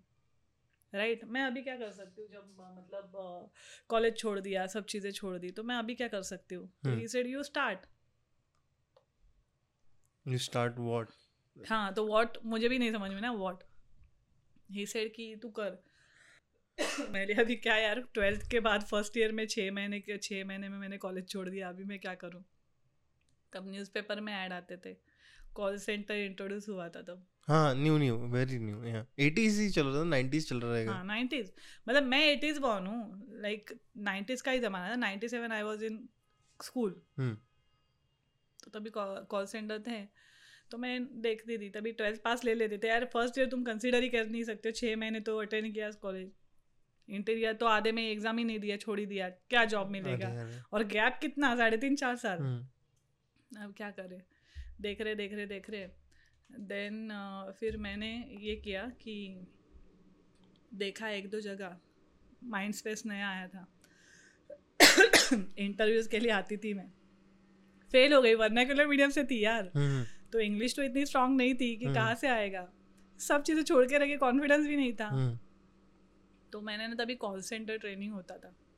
तो कॉल सेंटर ट्रेनिंग ज्वाइन किया छः महीने अपने आप पे काम किया और अ, मतलब छः महीने और एक साल लगा सब चीज़ों में और मेरे को लोअर परेल जॉब लगी फ़र्स्ट जॉब नाला सोपारा कलम बीच। मतलब नाला सोपारा वे से कलम बीच सात किलोमीटर हम्म। वहाँ से एसटी आती है। हम्म, जो नॉर्मल एसटी जो बस भर के आती है जो हम्म। हर ट्रेन के साथ रहती है नॉट कंसिस्टेंट पाँच पाँच दस दस मिनट हम्म। एक एक घंटा वेट करना पड़ता है हम्म। एस का। वहाँ से all the way Nala Sopara से Lower Parel Kamala Mills compound अरे बाप salary two thousand five hundred this is around two thousand four 2004 ना आई वॉज़ तो लाइक ट्वेंटी वन थी मैं शायद ट्वेंटी वन ट्वेंटी टू थी। छोटी थी हम्म। बहुत। सो मतलब स्टार्ट किया था अभी ही pushed me when he he went into something मतलब तभी उसने शुरू में नहीं सोचा कि मैं नौकरी करूँगी या हम्म। कुछ जो भी करूँगी. बट जब बात उसके ऊपर आई कि मुझे मेरे पापा अभी रिसोर्ट पे नहीं बैठने देंगे तो उसने मुझे पुश किया और मुझे नौकरी लग गई. बट लाइक और कॉल सेंटर में तभी एक रूल था. What no marriage unmarried I know, I know, I know, I know. Unmarried and uh, you don't need to have any affairs and everything. वो सब बहुत strict था बहुत स्ट्रिक्ट था। मैरिड लोगों को लेते ही नहीं थे यही रीज़न था कि टाइम पे नहीं देते सब चीज़ें। सो so, इतना दादा से ट्रेन चेंज करके जाने का सब चीज़ें ऐसा। टू एंड हाफ़ थाउज़ेंड अगर अभी पकड़े तो दस हज़ार रुपया। तब का two and half thousand so mangalsutra निकाल के जाने का कॉलेज ऑफ़िस में जाके बैठने का वगैरह सब काम वगैरह करके तो यार एक ट्रेन मिस हो गई तो सब चीज़ें कैलकुलेशन गलत हो जाता था। नहीं इट स्टार्टेड कि लाइक मैं मतलब लेट हो गई ना। एक दिन ऐसा था मेरा अपेंडिक्स का ऑपरेशन हुआ था। मेरा बेटा तीन साल का था ऑलमोस्ट तो मैं ऑफ़िस से निकली थी। लेट हो गया एक ट्रेन मिस हो गई। चढ़ नहीं पाई यार ऑफ़ कोर्स ना मतलब विराट ट्रेन में चढ़ना इज़ नॉट इजी तब भी नहीं था आज भी नहीं है। पीपल कैन रिलेट तब भी नहीं था आज भी नहीं है राइट सो so, मतलब मुझे लोअर परेड से ही चढ़ने नहीं मिला। लेडीज़ फास्ट जो थी उसमें हम्म। चढ़ने नहीं मिला तो आगे की ट्रेन मिस हो गई तो सब हम्म। चीज़ें लेट हो गई। सो so, मैं घर पहुँची। हम्म, एक तो वो लेने नहीं आता था। Even after having so many sources. कि वहाँ पे एसटी के obviously train late ST late चल के जाना अंदर उसको कभी लगा नहीं कि यार लेने जाता हूँ। वो लेने नहीं आता था। सो so, फिर अ, मैं लेट पहुँची मतलब लाइक शार लेके मैं जस्ट बाहर ही आ रही थी और वो कहीं से बाहर से आया। मुझे आज भी आ रहा हवाई टाइप शर्ट पहनी थी शूज़ पहने थे लेदर के बिकॉज़ उसकी हाइट मेरे से तभी भी कम थी आज भी है। तो like he is five feet and I am five seven so this was the difference so मतलब तब क्या हुआ है मैं छोटी थी ना हाँ। तो मैं बड़ी हो गई ना बाद में तो उसकी हाइट वैसे ही रह गई। लाइक मैं टेंथ में थी ना तो ट्वेल्थ तक मेरी हाइट एकदम शूट हो गई। बस मेरे घर में सब हाइटेड है उसके पापा की हाइट नहीं थी तो फिर उसकी हाइट भी थोड़ी कम ही रह गई और मैं एकदम अचानक हाइटेड हो गई पर चीज़ें नहीं बदलती ना। Height doesn't matter age doesn't matter that way so मतलब मैं घर पे लेट पहुँची और मुझे मतलब याद है कि मैं बाथरूम में थी ऐसा कुछ भी नहीं था यार सब लेट ही हुआ था। एंड देन उसने क्या किया कि मैंने जैसे बाथरूम का दरवाज़ा खोला बाहर ही वेट कर रहा था। उसने लिटरली मेरे बाल खींच के मुझे खींच के बाहर निकाला। And he started hitting for no reason किधर थी? किधर थी? मारना शुरू किया फटाफट फटाफट। मेरी सास मेरे मतलब मुझे आज भी याद है हॉल में सोफे पे बैठे थे सास ससुर टीवी देख रहे थे सीरियल मराठी सीरियल तो वो बैठे थे और बच्चे को लेके बैठे थे। सामने चल रहा है जैसे कि टीवी सीरियल ही चल रहा है। ये मारे जा रहा है मारे जा रहा है। मैं बोल रही अरे नहीं ट्रेन लेट हुआ ये मतलब मुझे समझ नहीं आ रहा है कि रीज़न ही नहीं था कि क्यों मारने का। हो सकता है ना लेट पर अंडरस्टैंडिंग ही नहीं तो क्या कर सकते हो? आपके दिमाग के कीड़े हैं। हम्म। तो उसने क्या किया? एक एक्सीडेंट पे आके एकदम टेबल उठाया और मेरे सर पे डालने ही वाला था। तब मेरे फादर इन लॉ उठे। अरे अरे तू ये क्या कर रहा है? तुम लोग का क्या रोज़ रोज़ का नाटक है? कभी एक बार कोशिश की होती अपने बेटे को समझाने की कि बाबा तू गलत कर रहा है तुम्हारे साथ ही मतलब मेरे सास ससुर के सामने ही मैं बड़ी हुई ना।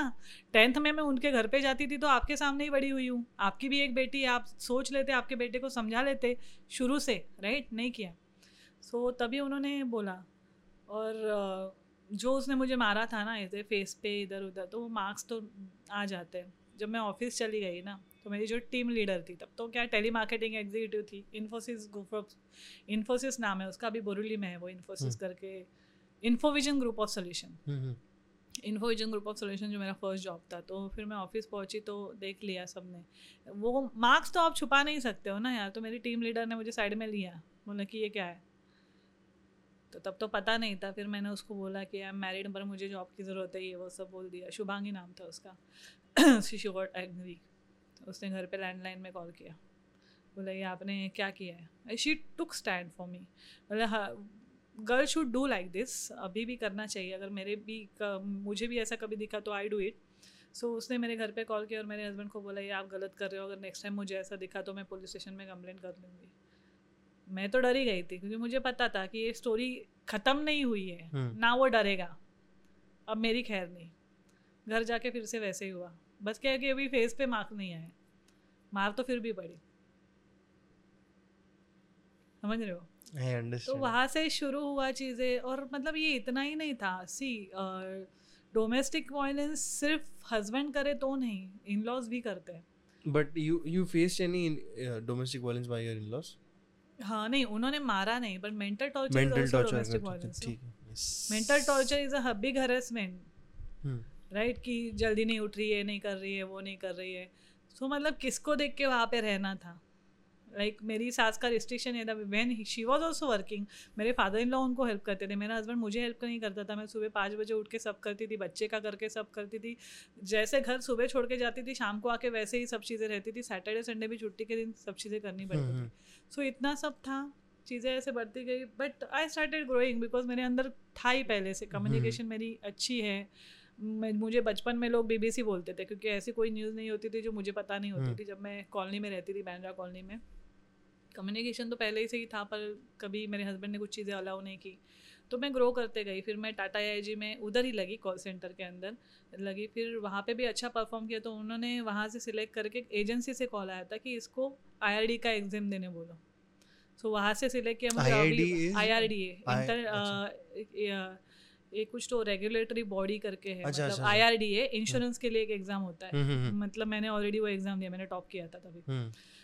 सो मैंने वो एग्ज़ाम के लिए मैं, मैंने बोला कि अविवा लाइफ इंश्योरेंस सो मैंने अविवा लाइफ इंश्योरेंस ज्वाइन किया जो महालक्ष्मी था। सो महा तब मैं फ्रीलांसर बन गई। So from where it started now like कि मतलब मेरा ग्रोथ होते गया मैं अविवा में ज्वाइन किया मेरा सेल्स वगैरह अच्छा था तो जल्दी में ए एस एम बन गया असिस्टेंट सेल्स मैनेजर तो तभी क्या इंश्योरेंस में यार आपको अपनी लिस्ट खंगालनी पड़ती है आपके कॉन्टैक्ट्स को ही कॉल करना पड़ता है। तो एक अ, मेरा राखी ब्रदर था उसको मैंने कॉल किया मुझे इंश्योरेंस का टारगेट पूरा करना है मुझे यू नो दैट सेल्स तो उसने मुझे एक रेफरेंस दिया। तो बैंड्रा ईस्ट में मैं उतरी और बैंड्रा ईस्ट में मैंने जो लड़के से मैं मिली मैं उसको ऑलरेडी जानती हूँ क्योंकि मेरे घर पे आता था मेरे भाई का ही फ्रेंड था वो। मेरे सेकंड नंबर का भाई जो है जो बड़े भाई से छोटा था तो उसका फ्रेंड था वो हमारे घर पे आता था मेरे भाई का स्क्रीन प्रिंटिंग का बिज़नेस था तभी। तो वह जैसे लड़के उससे बातें नहीं करती थी ना मैं तो फिर नहीं गया। हम्म, तो फिर जब मैंने देखा तो मैंने अरे अमित तू यहाँ पे कैसे क्या वगैरह तो फिर उसने बोला कि कुछ नहीं तू बता क्या है कैसी है? तो मैंने बोला इंश्योरेंस तो उसने बोला हाँ मुझे लेना है करके। तो इंश्योरेंस लिया उसने और फिर मैं लाइक कि यार क्या होता है पता है कि when you have no one and when you get one friend who knows you since childhood मतलब वो मुझे जानता ही था ना यार। हम्म, और लाइक कि हमेशा देखो लड़की लड़की कितने जल्दी फ्रेंड्स होते हैं वो नहीं पता। मैं लड़कियों से मिलती नहीं थी। मेरा कोई फ्रेंड ही नहीं था उस टाइम पे जब मैं मेरे इन लॉज के साथ थी। फ़ोन वगैरह पे भी इतना कुछ बातें नहीं करती थी मैं। तो he was the only friend was in my life अच्छा। मतलब फ्रेंडशिप हुई थी हमारी फिर हम्म। से। बात तो हम तब हाय हेलो में करते थे जब मेरे घर पे आता था। सो so, हमारी बातें हुई and then I was happy कि यार मुझे फ्रेंड मिल गया काइंड ऑफ़ ठीक है? तो यार तब प्यार वाली फीलिंग भी क्या हमेशा हमेशा नहीं आती थी हर किसी के लिए प्यार वाली फीलिंग नहीं डेवलप होती थी। हम्म। तो मैं ऐसे वहाँ से आई तब मेरे पास ना सैमसंग का छोटा फ़ोन था। हम्म, तब यार इतना कोई चार्जर वार्जर कैरी करने का हाँ। सवाल ही नहीं होता था। तो मेरा ना जाते वक्त डिस्चार्ज हो गया फ़ोन ठीक है? और फ्राइडे था लोड शेडिंग होता है नाला सोपारा में। बहुत हैवी तो फिर अ, मतलब फिर अ, मैं लाइट अ, मतलब लाइट चली गई थी पाँच बजे। मैं पाँच बजे पहुँची थी और अ, सब चीज़ें होने के बाद तब सब चीज़ें नॉर्मली थी ऐसा कुछ था नहीं। मेरा बड़ा बेटा तीन साढ़े तीन साल का था हम्म। वो सो गया था और अ, मैंने फ़ोन चार्जिंग पे रखा तो रात को दो बजे लाइट आई। जैसे ही लाइट आई ना तो सारे मिस कॉल अलर्ट आए, ठाक ठाक ठाक ठाक ठाक टेने ने ने मिस कॉल अलर्ट आए तो यार तभी तो मिस कॉल अलर्ट आते थे ना किसने कॉल किया तो। तो तभी मेरे हस्बैंड की एंट्री हुई रूम के अंदर। बेडरूम में आया वो। तो मेरा फ़ोन चार्जिंग में था। तो मुझे तो एक्चुअली ऐसे हार्ट अटैक जैसा ही होता था कि मेरा फ़ोन बजा। उस टाइम पे भले ही मिस कॉल अलर्ट हो मतलब टेरर देखो कि मुझे ना एकदम अरे बाप रे अब मैं तो उठने का हिम्मत ही नहीं था कि फ़ोन जाके हाथ लगाऊँ कि देखूँ। हम्म। मुझे पता था वो जाएगा। तो उसने कुछ पान वान खाया था कहाँ से ड्रग लेके आया था दारू का पूरा स्मेल आ रहा था। मुझे याद ही है वो वाइट कुर्ता पैजामा पहना था वो गया फ़ोन की तरफ़। तो उसने फ़ोन लिया। मैं भी इंश्योरेंस में थी तो यार कॉल मैसेज तो होंगे ही ना। तो उसने देखा तो जो मेरा फ्रेंड था ना, जिसको मैं मिलने गई थी तो उसका एक फॉरवर्डेड फ्रेंडशिप मैसेज था। मैं ये क्लियर करी कि मेरे बहुत सारे इंटरव्यू में लोगों ने बोला था, ऐसा क्या था उस मैसेज में जो तुम्हारे पति ने ऐसा किया, वैसे कहा जैसे आज हम लोग एक दूसरे को एक फ्रेंडशिप मैसेज भेजते कि यू आर माई फ्रेंड और something like that customize message नहीं था एक फॉरवर्डेड मैसेज था अबाउट फ्रेंडशिप हम्म। अब मुझे याद नहीं एग्जैक्टली क्या मैसेज था मुझे याद है friendship. Such messages forward message था वो अभी इतना लोग नहीं करते अभी तो हम लोग सिर्फ़ सोशल मीडिया पे बर्थडेज के वक्त ऐसे कोट्स करते हाँ। हैं फ्रेंड्स के लिए तभी वो कैसे कि तुम मेरे फ्रेंड हो और तुम मेरे लिए कितना इंपॉर्टेंट हो ये बताने के लिए फ्रेंडशिप मैसेज हाँ। होते थे फॉरवर्डेड मैसेज तो उसने मुझे फॉरवर्डेड की it is about it was about life and friendship वो वाला मैसेज था तो उस मैसेज में ऐसा कुछ भी नहीं था जिससे मेरा फ़ोन फोड़ा जाए। But again it was a message from male not a female right so लड़के का मैसेज मेरे फ़ोन में और ये लड़का मैं जानता कैसे नहीं। हम्म, तो उसने वो फ़ोन देखा गाली दी भेंचो ये कौन है? और फ़ोन फोड़ दिया उधर। अरे। जो इंश्योरेंस में है जिसका बिज़नेस है उसके लिए फ़ोन कॉन्टेक्ट कितने इंपॉर्टेंट हम्म, राइट? तभी रिकवरी वगैरह ये सब चीज़ें पता भी नहीं थी कैसे होगा तो डिस्प्ले ऐसा फूट गया। तो एक क्या होता है पता है कि लोगों को ऐसे लगता है इनफैक्ट मेरे हस्बैंड को लगा होगा या मेरे इन लॉज को लगा होगा कि चीज़ें किस हम्म। तरीके से होती है मतलब एक नाइट में डिसीज़न कैसे लिया या फिर कैसे। जब आप ना इतने टाइम से झेल रहे हो मैं एक क्रोनिक डिप्रेशन में चली गई थी। मेरी लाइफ ना कोई और रिमोट कंट्रोल से चला रहा था राइट तो ना चीज़ें पाइलअप होती रहती है। आपको लगता है कि एक रात में हुआ एक रात में कैसे हुआ ये ऐसे कैसे बदल गया रातों रात कैसे बदल गया? चीज़ें पायलप होते होते ना वो एक सेचुरेशन पॉइंट आता है जहाँ पे आप फट जाते हो। हम्म, तो मतलब मे भी मेरे ट्रिगर्स थे ना मैं एकदम ऐसा क्योंकि तब मेरे पास क्या था कि मतलब इतना कुछ सोचा भी नहीं था। मैं एकदम कि यार क्या इस बंदे ने मेरा सब ख़त्म ही कर दिया, फ़ोन फोड़ दिया उसने मेरा। So I started crying and screaming loudly यार तेरी वजह से मेरी लाइफ ख़राब हो गई, मैंने क्यों तुझसे शादी की, ये वो सब मतलब क्या अनशन बोलना शुरू किया, मुझे भी याद नहीं। एंड देन लाइक मुझे ऐसा लगता है कि he was under influence of that drugs that कि उसको भी समझ में नहीं आ रहा। उसने मारना पीटना चालू किया, रात को दो तीन बज रहे और फटाफट मार रहा है, मार रहा है। और एक पॉइंट पे आके ना मैं सो गई। और फिर उसका बड़बड़ बड़बड़ चालू है। मैंने बोला यार चुपचाप सो जा। बच्चा बीच में सोया था। और मैं बोल रही हूँ बोल रही हूँ सो जा सो जा सो जा। वो नहीं और, और बड़बड़ इतना गंदा गंदा क्या बोल रहा था यार? मुझे तो समझ ही नहीं आता था। उसके दिमाग में इतनी सारी चीज़ें आती कहाँ से थी? जो हाउस थी। चलो अभी नौकरी पर भी लगी तो एक टाइम में इतना क्या ही कर लेगा इंसान? और कौन अफेयर करना चाहेगा? उस टाइम पे इतना कोई मैरिड लड़की से अफेयर करने में इंटरेस्टेड भी नहीं होता था। तो उसने मतलब लिटरली ना इतना चिढ़ गया वो क्या हुआ उसको? अचानक उसने पिलो लिया और मेरे फेस पे दबाया। मतलब लिटरली फेस पे दबा और गला मेरा इतना चोक किया। और वो चोकिंग और मतलब मैं डर गई और मुझे लिटरली इतना पसीना आया। मेरे लिटरली ऐसे सर से ना ऐसा स्टीम आना शुरू हो गया। अरे यार कि क्या? और मेरी आँखों से पानी आ रहा है बिकॉज़ यार जिसको हुआ है ना ये हम्म। वो शायद रिलेट कर पाए कि गला चोक होता है तो कैसा लगता है किसी ने गला दबाया हो तो आप बता सकते हो कि कैसे दबाया मतलब ये was like choking choking choking तो मैंने ऐसे झटपटा रही थी और एक हाथ मेरे बेटे पे पड़ा एंड देन वो उठ गया तो उसको डर लग गया ना ये तो सीन बच्चे के लिए तो नया है ना साढ़े तीन चार हाँ। साल का बच्चा तो वो रोने लग गया एंड देन शायद वो एकदम ये हो गया और बच्चे की रोने की आवाज़ से मेरे इन लॉज ऊपर आए हम्म, तो इन लॉज ऊपर आके उनको सबसे पहले ये काम करना चाहिए था कि लड़के को अपने एक थप्पड़ लगाना चाहिए था। पर उन्होंने ऐसा किया नहीं। फिर से वही डायलॉग तुम लोग का रोज़ का है। तू चल नीचे। मैं नीचे जाके मेरी सास को बोल रही हूँ कि आई इसने ये किया मेरा गला दबा के मारने की कोशिश की मेरा फ़ोन फोड़ दिया ऐसा कुछ नहीं था ये वो। सो so, uh, मुझे नीचे लेके गई and I cried for whole night मैं बहुत रो रही थी बहुत मतलब दिस वाज समथिंग कि यार आप सहन ही नहीं कर सकते हो कि one will बंदे ना यार। He tried to kill you जिस बंदे के लिए आपने सब कुछ किया he tried to kill me and like why under the if if you are saying under the influence of drugs. Drugs and whatever यार कि किसी और ने मुझे मैसेज किया और वो भी एक ऐसा कोई मैसेज नहीं था ना यार कि जिसके अंडर तुम मुझे मारने की कोशिश करो। Not fair to me hmm. पहले जाँच तो कर लेते किसी चीज़ की। hmm, hmm. बट नहीं लाइक मैं रो रही हूँ रो रही हूँ। दूसरे दिन भी मैंने मेरी सास को बताने की कोशिश की। देवर इन सो मच हरी की मेरी ननद के घर पे रहने के लिए जाने वाले थे दो तीन दिन। सो शी सेड कि ठीक से रहो मैं जा रही हूँ। यार किसी को कुछ पड़ी नहीं है? अपनी लाइफ इतनी सस्ती हो गई क्या? Hmm. मेरे माँ बाप के लिए तो मैं हेवी नहीं थी। मतलब मैं कोई बोझ नहीं थी उनके लिए राइट लाड़ प्यार से पाला था मेरे पापा हाँ, इतनी ताकत रखते थे. वॉलेंटरी रिटायरमेंट लिया था यार फिर भी लिया हो नहीं लिया हो मैं उनके लिए बोझ कभी नहीं थी. So he was very normal next day म्हणजे लाइक ही वॉज़ लाइक कि कुछ हुआ ही नहीं kind of nothing like. Nothing. So my he wa- my kid was playing around and then he came uh, he bought chicken tandoori which i love.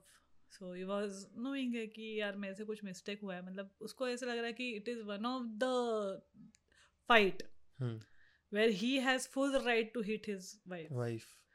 मतलब आप मतलब इतना किसी के ऊपर प्रॉपर प्रॉपर्टी जैसा हक जमा रहे हो कि उस बंदे को आप शादी करके लेके आए हो। इसका मतलब आप उसकी लाइफ के डिसीज़न लेने के हकदार हो।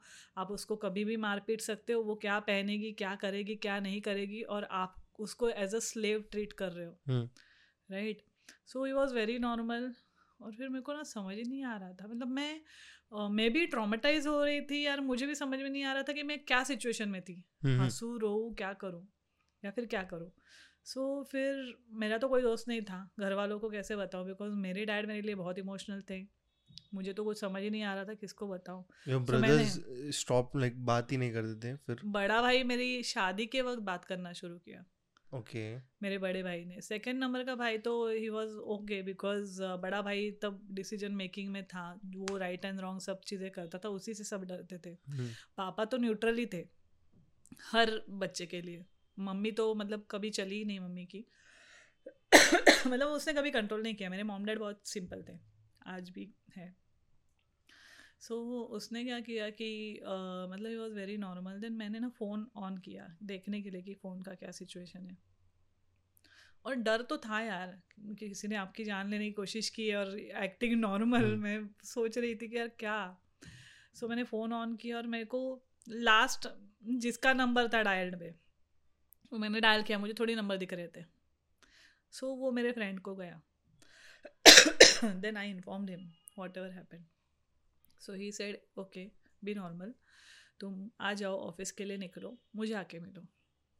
As a friend he called me so मतलब मैं महालक्ष्मी गई अ, महालक्ष्मी अविवा लाइफ इंश्योरेंस की हेड ऑफ़िस थी तो मैं वहाँ गई ऑफ़िस से निकली फिर मैं बैंड्रा उतरी उसके पास गई तो उसने मुझे अ, वो सेंटा क्रूज में रहता था तो उसने मुझे सेंटा क्रूज ग्रैंड हायर के पीछे उसने मुझे एक फ़ोन दिया किसी को लगा के। उसका एक फ्रेंड आया उसका फ़ोन उसने मुझे ऑन करके दिया बोला बात करो। और बोला एसी लगाया गाड़ी के अंदर। बोला अंदर बैठो बात करो। मुझे पता नहीं था मैं किससे बात करने वाली हूँ और क्या बात करने वाली हूँ। He gave me phone and सामने एक लड़की थी सपना नाम की। वो पुणे की है। सो so, मैंने बोला ना मेरी लाइफ में मैं मेल फीमेल इक्वल ही ट्रीट करती हूँ बट uh, कुछ लोगों की वजह से मेरी लाइफ चेंज हुई है। हम्म। तो सपना भी सिंगल मदर थी। सिंगल मदर का मीनिंग मुझे तब नहीं पता था जब तक मैं सिंगल मदर बनी नहीं। हम्म। राइट तो तभी मुझे सपना ने सपना ने फ़ोन पे वो पूछा कि क्या क्या हुआ। So I narrated the whole scenario start from my childhood journey how I met him till the day he tried to kill me right so मैंने पूरा चीज़ उसको बताया और उसके बाद she told me what happen to her the story was exactly the same जैसे मेरी ये स्टोरी है ना बहुत औरतों से मैच करेगी अभी के टाइम पे। अभी तक की जो मेरी स्टोरी है डोमेस्टिक वायलेंस की। हम्म, राइट तो वैसे उसकी स्टोरी मैच की उसने मुझे कहा कि this is wrong you take action for yourself तुम्हें करना पड़ेगा। और मुझे भी रियलाइज़ हुआ this is too much for me because killing someone is an extend next level तो extent मैंने बोला अब क्या करूँ? तो उसने बोला कि तुम अब अपने घर मत जाओ ससुराल मत जाओ तुम अपने घर जाओ चार को तो फिर मुझे ड्रॉप किया मेरे फ्रेंड ने मैं घर आई। ऑब्वियसली मैं ट्रॉमा में थी तो मुझमें बताते हुए बहुत रोई। तो मेरा बड़ा भाई भी मेरे साथ रोया। मतलब my family is till date I am blessed to have a family कि they are very supportive my all brother sister my mom dad तो मेरा भाई मेरे साथ रोया. The tears in my eyes because I lost him recently. जनवरी में. It's okay. I have water. It's fine. यार जिसने बहुत कुछ कुछ किया हो ना तो याद आता है. Hmm. i understand it got मैं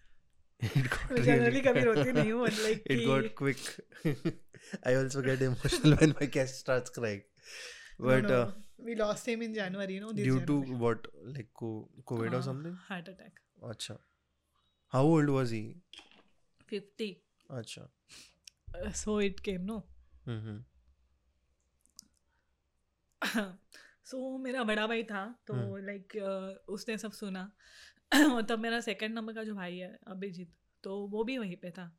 सो so, वो तो हमें कभी चाहता ही नहीं था कि मैं इस बंदे से शादी करूँ राइट तो उसने मुझे बोला कि कोई ज़रूरत नहीं जाने की इधर ही रहो। And my sister was in office तो हाँ ये हम लोग चारकोप में रहते थे तब। मेरे मॉम डैड मेरी शादी के बाद तो सेटल हो गए थे कोल्हापुर कोल्हापुर। ठीक है? तो मेरे दो भाई और मेरी बहन यहाँ पे रहते थे और मेरी भाभी वगैरह तो उनका भी बेटा था मेरा जो मेरा नेफ्यू सो so, मैं मेरे भाई ने बड़े भाई ने मुझे बहुत कंसोल किया था अभी। ही वॉज़ वेरी इमोशनल और बहुत रोया था और सेकेंड नंबर के भाई ने बोला कि उसको ऑफ़िस थी रात को। आठ बजे जाता था वो कॉल सेंटर सो so, उसने मैंने बोला आयुष लाइक मेरा बड़ा बेटा। बिकॉज़ ऑफकोर्स यार आई नीड माई सन. तो उसको डे केयर में छोड़ा था। तो मेरे भाई ने बोला एड्रेस वगैरह लिया वहाँ पे कम्युनिकेट किया बेटे को लेके आ गए। बेटा मेरे पास आया देन मैं यहाँ पे रही। तो मेरे हस्बैंड को शायद लगा कि एक दो महीने रहेगी ये वापस आएगी। बट जैसे जैसे टाइम बढ़ता गया मैं फॉर्म हो गई। अब नहीं जाना। क्योंकि हो गया ना I am done. So many years I wasted 1997 से लेके 2004 तक इंसान सह रहा है कितना? बच्चा भी हो गया फिर भी यही सब चीज़ें। किसी और के ऊपर से शक लेना। तुम बिलीव तो करते अपनी बीवी के तुम किसी के साथ इतना टाइम से हो तुमको बंदी समझ में नहीं आ रही। हुज फेलियर तुम्हारा या मेरा? Basically उसका ही। राइट सो मतलब एक महीने गए दो महीने गए फिर मेरे इन लॉज आते थे कभी उसकी मौसी आती थी। जैसे जैसे लोग मुझे मिलने आ गए ना मेरे डिसीज़न फॉर्म होते गए। मेरी फैमिली थी ना सपोर्ट में। Hmm. तो छः महीने ऐसे ही बीत गए। ठीक है? और फिर फाइनली डिसाइड हुआ कि divorce करा देते म्यूचुअली मुझे पूछा क्या चाहिए? मेरे पापा ही स्ट्रांग थे यार मतलब उनको किसी को चाहिए नहीं। हमारी बेटी ज़िंदा है सुखी है हमको उतना ही चाहिए। hmm. पर ये छः महीने छः महीने के बाद मतलब जो कोर्ट का प्रोसेस चल रहा था उसमें भी छः महीने लगते हैं। छः महीने का सेपरेशन लगता है फिर काउंसलिंग होती है सो मेनी थिंग्स हैपन्स तो उस अ, में मेरा बेटा मेरे पास ही था। मेरा नेफ्यू और मेरा बेटा ऑर्किड स्कूल में जाते थे। अच्छा चल रहा था वो भी अच्छा कर रहा था। तो ऐसा था कि वो ना दारू पी के ड्रग्स लेके रात को दो दो तीन तीन बजे तब हम लोग रो हाउसेस में रहते थे। और पापा और मम्मी शिफ्ट हो गए थे और बड़े भाई के साथ वगैरह हम लोग वहाँ पे रहते थे। जो बंगलो सिस्टम में हम्म, था वो चारकोप में जो वहाँ पे। तो वो ना आके दरवाजे पे नॉक करता था अब्यूजिव लैंग्वेज तू चीनाल है तू रांड है तू ये है तू मेरा बेटा लेके आ गई every day? मतलब ऐसे वीक में एक हाथ दो अच्छा। बार तो हो जाता था बट वो सही नहीं ना। हम्म how can you be so abusive right तो डिवोर्स प्रोसेस में था। फिर मेरे पापा कोल्हापुर से आते थे। हम्म तो वो आए एक बार। वो मुझे एक रेस्टोरेंट में लेके चले गए और उन्होंने मुझे चीज़ें बोली। उन्होंने मुझे बोला बच्चा साथ में रखेगी ना? या ऐसे ही आता रहेगा। ठीक है? और तू अभी तक फाइनेंशियल कैपेबल नहीं है। तो अपने पैरों पे भी खड़ी नहीं है। पहला फोकस तू अपने पे रख बच्चा हम बाद में ले लेंगे। म्यूचुअली चल रहा है। उसको पूछते हैं क्योंकि उसका यही कहना था कि तुझे रहना है तो रहे तू बच्चा मुझे दे दे। कस्टडी क्योंकि मैं कुछ नहीं कर रही थी ना एजुकेशन थी नहीं। इंश्योरेंस में कोई रेगुलर इनकम नहीं। मैं खुद डिपेंडेंट थी। हम्म मेरी मेरे ब्रदर एंड सिस्टर पे। तो फिर ऐसा था कि घर वालों ने बहुत समझाया और उसका ये जो आना था ना सोसाइटी से हमको नोटिस मिलने लगे। बिकॉज़ वो जो आपके सोसाइटी का जब माहौल ख़राब होता है तो बाकी के लोगों पे भी असर आता है। उनके भी बच्चे, बीवी है, ये सब देख के किसको अच्छा लगता है? आप अब्यूजिव लैंग्वेज यूज़ करो अपनी बीवी को, बच्चे को दे, मुझे बच्चे को दे, मुझे मिलना है, ये, वो। तो एक पॉइंट पे आके मैं भी मान गई कि चलो बच्चा दे देते लेके जाओ। सोचा कि देखते हैं ना क्या होता है। देखो कहीं भी एक रूल है कि जब आप डूबने डूब रहे हो तो सबसे पहली ज़िम्मेदारी अपनी तरफ़ होती है कि आप अपने आप को बचाओ तभी आप दूसरे को बचा सकते हो। हम्म। तब मेरा कुछ भी नहीं था तो मेरा तो बनता ही था कि घर वाले जो बोल रहे करो। डिसीज़न कभी अपने हाथ में था ही नहीं। तो कोर्ट केस हुआ डिवोर्स हुआ। 2006 में हम लोग ऑफिशियली डिवोर्स हो गए। बच्चे का कस्टडी उसके पास था मुझे मिलने की परमिशन थी। नाला सोपारा उसने बोला यहाँ आके मिलो तो वो तो बनता ही नहीं है। और महाराष्ट्रियन फैमिली ना मॉम डैड थोड़े डिफरेंट ही होते हैं। अगर डिवोर्स भी हुआ है ना तो आज भी मेरे पति को जमाई की तरह ही ट्रीटमेंट मिलेगी आज भी वो घर पे आ सकता है। मतलब वो इतना ऐसे रिटालिएट नहीं करेगा यार तूने मेरी बेटी को मारा है तू ऐसे कैसे घर में आ सकता है? ऐसा आज भी नहीं है आज भी नहीं है। ठीक है तभी भी नहीं था। तो मैं जब ना मेरे बच्चे को फ़ोन करती थी या उससे मिलने की बात करती थी उसको कुछ गिफ्ट भेजने की कोशिश करती थी। तो मुझे नहीं पता था ये सब चीज़ें। वहाँ पे ना रिसोर्ट पे एक कुक था, जो मुझे बहन मानता था। उसको भी क्या हमारे बीच में झगड़े लगाने या कुछ, वहाँ के मैसेज देने ऐसा नहीं है। मैं जब भी बच्चे को कॉल करती थी तो वो मुझे मिस करता था ऑफकोर्स मेरे अभी वाले मेरा सेकंड नंबर का बेटा है उससे ज़्यादा मेरा पहला बेटा मेरे से इमोशनली अटैच था। मतलब मैं जितनी टॉयलेट भी जाती थी तो वो नीचे से बाथरूम में हाथ देता था मुझे हम्म। इतना ज़्यादा बिकॉज़ वो मेरे पास ही पला बड़ा है। हम्म। बहुत ज़्यादा क्योंकि first child is always close to mother's like heart. Right तो वो साढ़े तीन साल का था तब तक तो मेरे साथ ही था चार साल तक। सो so, मैं मैं मैं जब भी मेरे बेटे को कॉल करती थी ना मुझे एक्चुअली सिनेरियो नहीं पता होता था कि वहाँ पे क्या हो रहा है। सो so, चीज़ें ऐसी थी कि मैंने उसको छोड़ दिया या फिर जो हमारा डिवोर्स हुआ इसकी चीज़ें ना मेरे ससुराल में इतना ज़्यादा असर की कि मेरी सास मेरे लिए अब्यूजिव हो गई। She use to abuse me my father in law use to abuse me घर में ऐसा कोई इंसान नहीं था तो मेरे लिए अच्छा बोले जो कि लड़की आपके साथ चार साल रह के गई है। Apart from like your daughter in law या आपके बेटे की बहू होने के अलावा आपके साथ भी मैंने एक रिश्ता बनाया था उस चीज़ को भूल ही गए थे वो। हम्म आप इंसान को पहचान ही नहीं पाए। राइट तो फिर ना वो क्या करते थे कि अब्यूजिव थे और मेरे बेटे को फ़ीड करते थे। तेरी माँ ऐसी है तेरी माँ वैसी है किसी के साथ भाग गई पैसे के लिए चली गई। चार साल का बच्चा था उसको नर्चर किया गया ऐसी चीज़ों से। जब से मैं उसको जब भी मैं उसको कॉल करती थी ना तो मुझे ऐसे बताया गया कि उसको मारा पीटा जाता है। अरे। मतलब मुझे बोला कि दीदी आप कॉल मत किया करो क्योंकि आयुष को मारते हैं वो आपको याद करके रोता है। अ, मम्मी ये करती है मम्मी वो करती है मतलब मेरे हस्बैंड की मम्मी उसको मारती है। तो यार कौन सी माँ चाहेगी अपने बेटे को ऐसा करना? तो मैंने बोला कि ठीक है मैं बहुत रोती थी ऐसा नहीं कि हम्म। मैंने अपने बेटे को मिस नहीं किया। कोई माँ नहीं करेगी ऐसे नहीं यार was my first child any but obvious वो नेचुरल इंस्टिंक्ट है। Any even animals animals have that natural I natural use to miss him even after that but क्या था कि मेरी वजह से उसे मार पड़े कौन चाहता था? और मिलना तो ज़्यादा पॉसिबल होता ही नहीं था क्योंकि उसने कंडीशन रखी थी नाला सोपर आके मिलो जो कि मैं जा ही नहीं सकती थी। हम्म। तो धीरे धीरे मैंने अपने आप को समझाना शुरू किया। There I started to control and became strong hmm so फिर मैंने अब वो एक चीज़ आपकी लाइफ से चली जाती है तो आपका फोकस अपना अपने ऊपर होता है। हम्म तो मैंने कॉलेज में एडमिशन लिया। एजुकेशन छोड़ा था ना। हम्म और जॉब ढूंढना शुरू किया। So you started again everything? Job ढूंढना शुरू किया। तो मुझे जॉब मिल गई। तो अ, मतलब जॉब की जर्नी भी इतनी आसान नहीं थी। राज सॉफ्टवेयर में काम किया था as a territory manager then Whistling Woods International हाँ। जहाँ से मेरी लाइफ एकदम ड्रास्टिकली चेंज हुई। Did uh, what uh, production का course? I did nothing how how did you got in production? So this is the story so कैसा था कि uh, मैं uh, एक के ऑडिशन के लिए गई थी डांस तो अच्छा करती थी ना तो। Then I met one friend she is in her name is Priyanka she is now in Dubai हम लोग साथ में जाते थे वहाँ पे हमारा कुछ हुआ नहीं। पच्चीस में आ गए फिर बाद में आगे बढ़े नहीं एक अपेक्षा एक जो डांस कंपटीशन पहला वाला था। हम्म मागरू। हम्म। तो वहाँ पे कुछ हुआ नहीं भी वी केम फ्रेंड और तब मैं राज सॉफ्टवेयर में टेरिटरी मैनेजर थी पर किसी को पता चला ये ऑडिशन के चलते ऑफ़िस नहीं आ रही है तो उन्होंने मुझे निकाल दिया। अच्छा। मतलब फिर मुझे ही रिज़ाइन करवाया।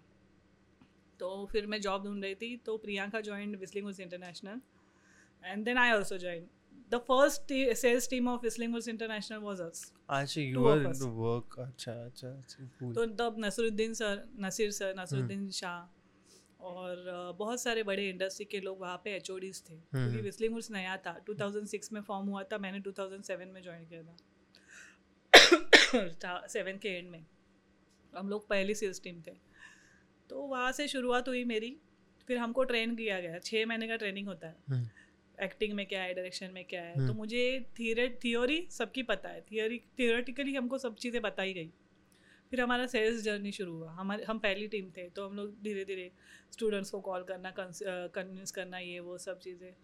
तो हमारी जो बॉस थी ना she I still count her like कि माई गुरु। अभी भी वो थोड़ी सी एकदम नर्वस हो जाती है जब मैं उसको गुरु बोलती हूँ बिकॉज़ वो मेरी लाइफ में बहुत इंपॉर्टेंट पार्ट प्ले किया उन्होंने everyone has मैं that one एकदम बहन जी काइंड ऑफ़ लड़की थी everyone but has that person की guru as in like you have a role model mentor So she is still my role model. Like I dress up like her, I talk like her, because मैंने उसी को देख के सब चीज़ें सीखी है मैं वर्नाकुलर मीडियम से थी मेरे इंटरव्यू में ऑलमोस्ट फेल हो गई थी। But she like my confidence the way I use to speak अभी तो यार इंग्लिश मैंने धीरे धीरे इम्प्रूव की है बट तभी क्या ऐसा था कि इंग्लिश भी हम लोग बोलते थे तो इतना कॉन्फिडेंसली बोलते थे ना कि यार सामने वाले को लगेगा कि मैं मैसेज तो पहुँच जाता था क्या बोल रहे इंग्लिश गलत हो सकती है पर हाँ। मैसेज सही होता था। Right so she said that she has a diction problem. अच्छा। राइट महाराष्ट्रियन और मराठी मीडियम से जो लोग पढ़े तो उनका डिक्शन का थोड़ा बहुत प्रॉब्लम होता है। अभी नहीं होता तब था। एंड देन चीज़ें चलती गई। विस्लिंग वॉज़ लाइक हम लोगों ने बहुत चीज़ें अचीव की। हम्म ऑफ़िस में सेल्स में हम लोग का नाम हुआ। आज भी विस्लिंग में मुझे लोग जानते हैं। हम्म। चाहे कितने भी स्टूडेंट आए जाए सारे फैकल्टी जानते हैं सुभाष घई सर खुद जानते हैं। सो विस्लिंग वर्ड्स में मुझे सब जानते हैं। एंड देन चीज़ें वहाँ से शुरू हुई। देन मैंने युवा मैगजीन ज्वाइन किया तो धीरे धीरे युवा में जब मैं ज्वाइन कर रही थी तो मुझे एक चीज़ रियलाइज़ हुई सिर्फ़ ग्रेजुएशन काफ़ी नहीं है। क्या कर लोगे आप? थियरी नॉलेज होना प्रैक्टिकल नॉलेज होना डिफरेंस और एक एजुकेशन सर्टन चाहिए। तो फिर मैंने अच्छा। Management marketing I know so so, मैंने जब युवा मैगजीन में मैं ब्रांड हेड थी हाँ। यहाँ से मैं असिस्ट मतलब junior executive to assistant manager Whistling Woods में ही हो गई थी। Hmm. I was performing sales शायद मेरी ब्लड में ही है कम्युनिकेशन मेरा वही से अच्छा हुआ बात कर करके। स्टूडेंट काउंसलिंग करते थे। हम्म। तो मुझे अपने स्किल्स पता चल गए कि मैं कोई भी चीज़ बेच सकती हूँ। हम्म। इंश्योरेंस में है तो यार कुछ भी बेच सकते हैं। हम्म। फिर विस्लिंग वुड्स के बाद युवा मैगजीन ज्वाइन किया। यहाँ पे सेकंड टर्न है। लाइफ का वापस ही comes I'll not give spoilers but like यहाँ oh पे। my god. सो इस प्रोसेस में कितने साल लगे?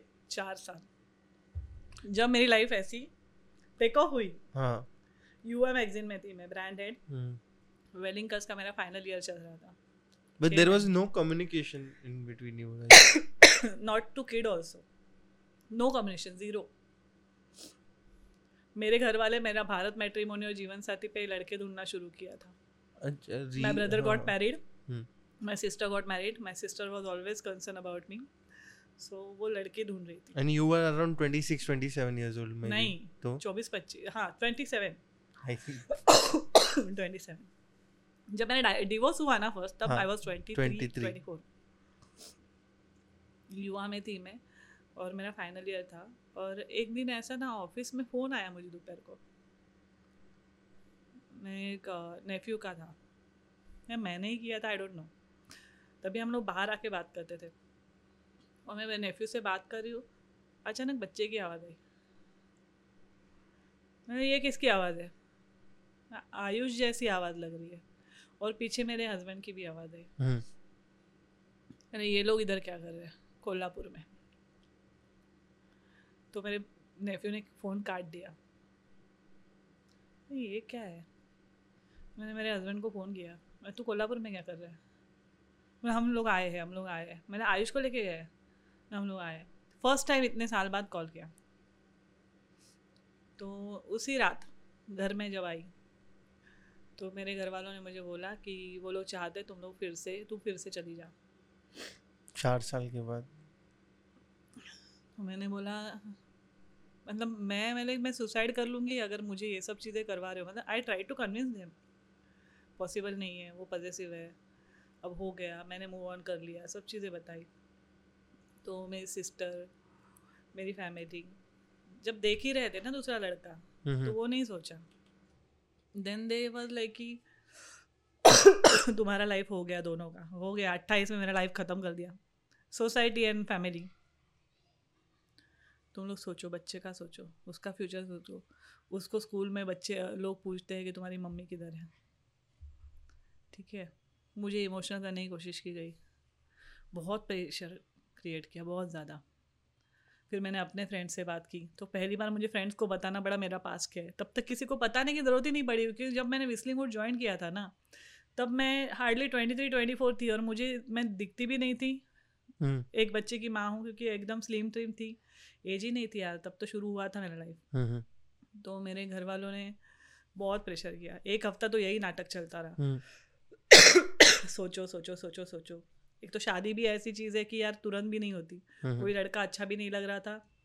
जितने लड़के के मुझे प्रपोजल आते थे ना लड़कों को मैं अच्छी लगती थी पर उनका ये था कि यार आते थे मेजरली सिंगल आज की तारीख में भी सिंगल लोगों के प्रपोजल आते हैं और उनको ऐसा लगता है कि यार घर पे ना बताएँगे। तभी बच्चा नहीं था ना। तो देवर लाइक कि हम हमारे घर पे ये नहीं बताएँगे कि तुम्हारी ऑलरेडी शादी हो चुकी है। और इसी चक्कर में मैंने बहुत सारे रिश्ते होने से पहले ही तोड़ दिए कि हम्म। बाबा लड़के अच्छे लगने के बावजूद भी। Because I was twenty seven उन्होंने नहीं पता चलता तुम तुम मैरिड हो ये वो। पर झूठ नहीं आता ना बोलना। And you have a kid you can't hide it ना। मैंने यार मैं अगर फिर से प्रेग्नेंट हो जाऊँगी और फिर पहली अच्छा। डिलीवरी वगैरह होगी। तो तो पता चलना ही है ना यार घर वाले थोड़ी पागल है यार। हम्म, डॉक्टर तो बताएगा कि ऑलरेडी पहली एक डिलीवरी हो चुकी है। हम्म। कितना छुपाएँगे? झूठ तो झूठ होता है ना क्योंकि शादी जो होता है वो दो परिवारों का मिलन होता है सिर्फ़ हस्बैंड वाइफ का नहीं होता। तो उस चक्कर में सब चीज़ें डिले होती गई फिर ये ड्रामा हुआ एक वीक तो वो चलता रहा। इतना ज़्यादा प्रेशर डेवलप हुआ मैंने मेरे पापा को सीधा बोल दिया पापा अगर मेरे ऊपर प्रेशर डालोगे तो मैं सुसाइड कर लूँगी। हम्म। और ऑलरेडी कर चुकी थी ना। हाँ once tried I know. हम्म, कौन मुझे अंडर एस्टिमेट करेगा तब तक तो मतलब वो वाली चारू जो थी जो डर डर के रहती थी वो चेंज होके दूसरा वर्जन बन गया था। Because of the situation it it builds you in a certain way. मतलब तब तक तो आप ऐसे आ जाते हो कि यार नहीं कर ही हम्म। लेगी। सुसाइड अटेम्प्ट तो मैंने तभी भी किया था जब मैं शायद थी। हम्म, अब तक तो डिफरेंट थी। तो ऐसा था कि मैंने ऐसा बोल दिया। और शायद पापा टेंशन में चले गए और उनको पैरालिसिस का फ़र्स्ट अटैक आया। अरे बाप रे। उससे दिन दूसरे दिन मेरे पे अटैक किया। पापा को अटैक आया ही पर मेरे ऊपर सब अटैक हो गए। बिकॉज़ तब सेकंड भाई की शादी हो गई थी तो भाभी का और मेरा इतना मनता नहीं था झगड़े होते थे। तो सब लोग ऑलरेडी टेंशन में थे इसका करे क्या? मेरा। और ये हुआ। तो known devil is better than unknown devil बच्चा भी है। दूसरे- got pressurized and you got married to हम्म। मेरे पास ऑप्शन क्या था? बट तभी भी मैंने क्या बोला मैं छः महीना देती हूँ तुमको। मैं तुरंत शादी नहीं करूँगी. बट बिलीव मी वो छः महीने में वो बन गया था ना जो मैं लाइफ में हमेशा चाहती थी उससे। So he created an illusion. Just to get married. What a great actor so बच्चे के साथ टाइम बिताया। छः महीने के बाद हम लोगों ने प्रॉपरली एक मंदिर में फिर से शादी कर ली। आई वेंट बैक अगेन एक महीना दो महीने। दूसरे महीने तीसरे महीने के स्टार्ट में उसने ड्रिंक किया था। रिसोर्ट पे था वो। और अ, मैंने "अरे तू फिर से दारू पी रहा है? रिसोर्ट पे वो कुक था। वो कुकिंग करता था। ही डिड कोहिनूर कैटरिंग किया था उसने। तो इसने उसने क्या किया? फिर से बोला तू चीना ले चल भाग इधर से और चप्पल फेंक के मारा। He started again Very weird. So वहाँ से फिर से शुरू हुआ। तो मुझे लगा कि ठीक है दारू के इन्फ्लुएंस में बोल रहा है। बट वहाँ से चीज़ें शुरू हुई शुरू हुई और झगड़े होते रहे होते रहे। थोड़ी थोड़ी बातों पे। पर इस बार ना पैटर्न अलग था। लोग क्या बोलते हैं कि एक इंसान को दूसरा चांस देना चाहिए। मुझे लगता है देना ही नहीं चाहिए। No one deserve your second chance not the same person again. Because जब एक चीज़ एक बार चीज़ें खराब होती है ना तो वो कभी भी पहले जैसी नहीं बनती. Glass once broken cannot be the same. This is the relationships are also like that एक बार जब स्क्रैच हो जाता है ना, आप उसको रिपेयर नहीं कर सकते हो। आप कितना भी ट्राई करो, इंसान तो वही है, आप भी वही हो बिहेवियर भी वही है। बदल तो नहीं सकता ना ड्रास्टिकली बुरा इंसान अच्छा और अच्छा इंसान बुरा नहीं बन सकता। राइट तो उसने क्या किया इस बार? जो मेरा चार साल का गैप था ना, मेरे भी दोस्त बने। मे भी मेरा भी रिलेशनशिप होगा। उसने भी बहुत सारे किया होगा ना ऐसे थोड़ी ना कोई दूध का दूल्हा तो है नहीं इधर। आप किसी से सेपरेट होते हैं आपका डिवोर्स हो चुका है और आप चार पाँच साल अलग हो तो आप भी लाइफ में आगे बढ़ोगे। ठीक है तो मेरा रिलेशनशिप था बट वो 2009 में ही एंड हो गया था और हमारी शादी 2011 में हुई। पर हमारे जब भी झगड़े होते थे ना he use to drag that You should bring the old things in the pot. चलता गया चलता गया चलता गया। फिर उसने ड्रिंक करना फिर से शुरू किया। ड्रग्स वो करता ही था मुझे ही समझ में आया नहीं। तो ऐसे हमारे झगड़े चलते गए और एक पॉइंट पे आके उसने बहुत ही मैनिपुलेटिवली मेरा ऑफ़िस छुड़वा दिया था। जॉब छुड़वा दी। Which- इस बार शुगर कोटेड था। हाँ. पहली बार ज़बरदस्ती थी। हम्म. या अ, क्या बोलते हैं डोमिनेंस हाँ. था। इस बार वो जो था ना वो ये था कि प्यार से शुगर कोटेड तुम रिसोर्ट पे काम करो तुम मुझे हेल्प करो तुमको जितना सैलरी है मैं तुमको उतना पैसा दे दूँगा ये वो। तो ऐसे भी मुझे आना जाना दूर पड़ता But था didn't that resort start because of you? But he doesn't feel that ना। उसको नहीं लगता। एक time is gone but like एक एग्रीमेंट होता तो things would have been different when you are in a relationship or when you are in a marriage you don't think that way. हाँ I know I have done the same mistakes I know I regret sometimes so life में हमने ये. भी तो सीखा है ना. दिशांक इससे हम लोगों ने क्या सीखा? Don't make relationship and professional life together बरोबर. घोड़ा घास के साथ दोस्ती करेगा तो खाएगा क्या? वो हम्म. बहुत ही सही है।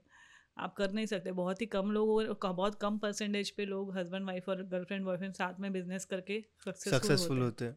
सक्सेसफुल होते हैं। आई अग्री बट वो ना सक्सेस किसी एक के सर पे चढ़ जाती है। हम्म, किसी एक को लगता है मेरी वजह से हुआ। हम्म. होता है। मैंने भी लग रही। तो वैसा था। और फिर उसका चल रहा था ऐसा। और मुझे नौकरी वगैरह उसने छुड़वा दिया। झगड़े बढ़ते गए बढ़ते गए। पर इस बार क्या हुआ पता है? जो पहली बार तो ऑलरेडी मेरा बैकलॉग था ना। हम्म, कोई हम लोग के अंदर सॉफ्टवेयर नहीं है कि डिलीट अंडू करे। हम्म, हम्म, अनइंस्टॉल करे हम्म. और फिर से रिबूट कर दे या फिर रिसाइकल बिन में डाल के complete the clear the history ऐसा कोई सिस्टम नहीं है हमारे पास। सो so, कैसे था कि एक नया पॉइंट पुराने पॉइंट को जोड़ के सौ फ़ाइल खोल देता था। जैसे गूगल में आप एक वर्ड डालो तो सौ फ़ाइल खुलती है सारी हिस्ट्री हम्म। आती है वैसे वाला। तो मेरे ना दिल से और दिमाग से ना उसकी जो रिस्पेक्ट थी ना पहले तो चली गई थी इस बार और चली गई। धीरे धीरे धीरे। झगड़े बढ़ते गए बढ़ते गए और एक पॉइंट पे आके ना उसने मुझे इतना हेल्पलेस कर लिया मेरे पास पैसे ही नहीं होते थे। तो ना मेरा बड़ा बेटा ना मैंने बोला ना उसको इन्फ्लुएंस कर दिया था। तो एक टाइम पे आके वो भी बोलता था तू क्यों आई है वापस? मतलब उसको लगता था पापा का और उसका प्यार डिवाइड हुआ। जब मैं नहीं थी तो वो दोनों क्लोज थे। और वो अभी क्या है कि मेरे को अटेंशन देने लगा ना तो मेरा बेटा ही मेरे से जलस होने लगा हम्म। कि तू क्यों आई है तू क्यों आई है तू क्यों आई है ऐसे झगड़े। और फिर उसी फ़ेज़ में ऐसा हुआ कि मैं प्रेग्नेंट हुई। सेकंड सेकंड बेबी मतलब नहीं प्रेग्नेंट होने से पहले एक इंसिडेंस हुआ था। कि मेरे हस्बैंड का और मतलब वो दारू बहुत ज़्यादा पिया था। So yeah. every pregnancy was under influence of uh, substance. हाँ, ऐसा है। तो मतलब मेरे बेटे ने ना मतलब एक ऐसा इंसिडेंस हुआ था उसके बाद मैं प्रेग्नेंट हुई थी। मेरे मतलब मेरे बेटे ने मुझसे ट्वेंटी रुपीज़ की मैगी मांगी थी और मेरे पास पैसे नहीं थे। और मेरा उसके ऊपर से मेरे हस्बैंड से झगड़ा हुआ कि तुमने मुझे नौकरी छुड़वा दी ये करवा दिया वो करवा दिया ऐसे ऐसे करके। और इसी वजह से मेरे पास पैसे नहीं है और मैं कुछ नहीं कर सकती। एंड देन बड़ा बेटा भी इस तरीके से बिहेव करता था जैसा बाप वैसा बेटा। दोनों ही मुझे ट्रीट करते थे। मतलब अगर ये नाराज़ है तो वो भी नाराज़ हो जाता था। ऐसे नहीं कि बेटा सपोर्ट में आ जाए। हम्म। क्योंकि उसके लिए तो मैं विलन थी ना उसके हम्म। पापा का प्यार बांटने के लिए आई हूँ। हम्म। वो ये भूल ही गया कि मैं उसकी सगी माँ हूँ। सौतेली नहीं। राइट तो फिर मतलब क्या था? आई डोंट नो मुझे मतलब एकदम इन लोगों ने मुझे इतना पराया कर दिया ना। मुझे ऐसा लगता था मैं क्यों आई हूँ? और वो दोनों सो गए। और मुझे ना नींद की गोलियाँ थी तभी। माइग्रेन था ना मुझे नींद नहीं आती थी। और जब मैं सेपरेटेड हुई थी पहली बार डिवोर्स थी ना तो मैंने ये मेंशन नहीं किया। मैं मेंटल ट्रॉमा में चली गई थी। तो मेरी ट्रीटमेंट चल रही थी। I was कीजो borderline personality disorder that time and I was with my mom before marrying to him again so मेरे को ना स्लीपिंग पीस होती थी। बिकॉज़ मैं इतनी ट्रॉमा में थी कि मुझे नींद नहीं आती थी। आज भी किसी हद तक वो प्रॉब्लम है मुझे। तो तभी मैं मतलब क्या ट्रिगर किया मुझे, मुझे नहीं पता। मुझे ऐसा लगता है कि साइंटिफिकली ये बोला जाता है कि अगर आपको सुसाइड करना हो तो वो थॉट आपके ब्रेन को three two three hundred fifty times hit होता है तब जाके आप एक अटेम्प्ट करते हो। This is a psychology I have heard तो मैंने ना वो सारे स्लीपिंग पीस डाल दिए हाथ में हम्म, खा लिए। और क्या है कि फिर मैंने ना सबको मैसेज कर दिए। गुड बाय करना था ना सबको। तब तो फ़ोन आ गए थे मोबाइल हम्म, थे। हम्म, तो मैंने ना मेरे सारे फ्रेंड सर्कल में क्योंकि सब लोगों ने मुझे इन्फ्लुएंस किया था ना शादी करो शादी करो। तो मुझे सबको मैसेज करने थे कि मैं विलिंगली कर रही हूँ ये वो। तो उसमें मैंने जो मेरा रिलेशनशिप था ना बट ये वाले रिलेशनशिप में मैंने ग्रो किया था। उस बंदे ने मुझे कभी रोक के नहीं रखा था। हम लोग सेपरेट हम लोग का ब्रेकअप इसलिए हुआ था जो मैंने किया था क्योंकि उसकी मॉम नहीं चाहती थी मैं उससे शादी करूँ क्योंकि हाँ। मेरा ऑलरेडी डिवोर्स डिवोर्स था।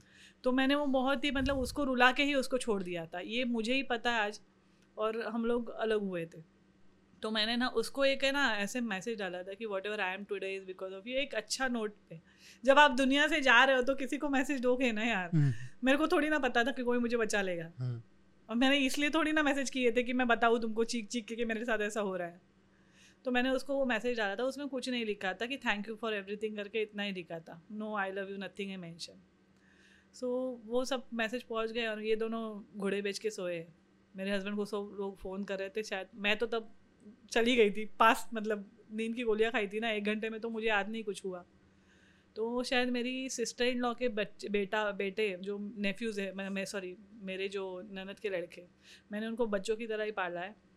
क्योंकि मैं छोटी थी तब से मैं उनको जानती हूँ। तो वो मुझे दीदी बुलाते अभी तो हमारी बातें नहीं होती, तब होती थी। तो वो लोग आए, दरवाज़ा बजा बजा के और मेरे हस्बैंड को बोला कि दीदी ने कंज्यूम किया है। तो उसको किसी ने, जिनके लोगों को मैसेज गए तो किसी ने किसी ने सजेशन दिए होंगे, नमक का पानी पिलाओ, ये करो, वो करो। तो मुझे उल्टियाँ करवाई गई। मैं हॉस्पिटल पहुँची। मेरी ननद थी, सब लोग थे और मुझे, मैं अनकॉन्शियस थी। और मुझे डॉक्टर थप्पड़ मार रहे सोना नहीं सोना नहीं सोना नहीं। तो फिर मुझे याद है कि डॉक्टर बोले थे इसको आईसीयू में डालना पड़ेगा। तो मेरे हस्बैंड का स्टेटमेंट था कि नाटक कर रही है, कुछ नहीं, क्या आईसीयू में डालने की ज़रूरत है?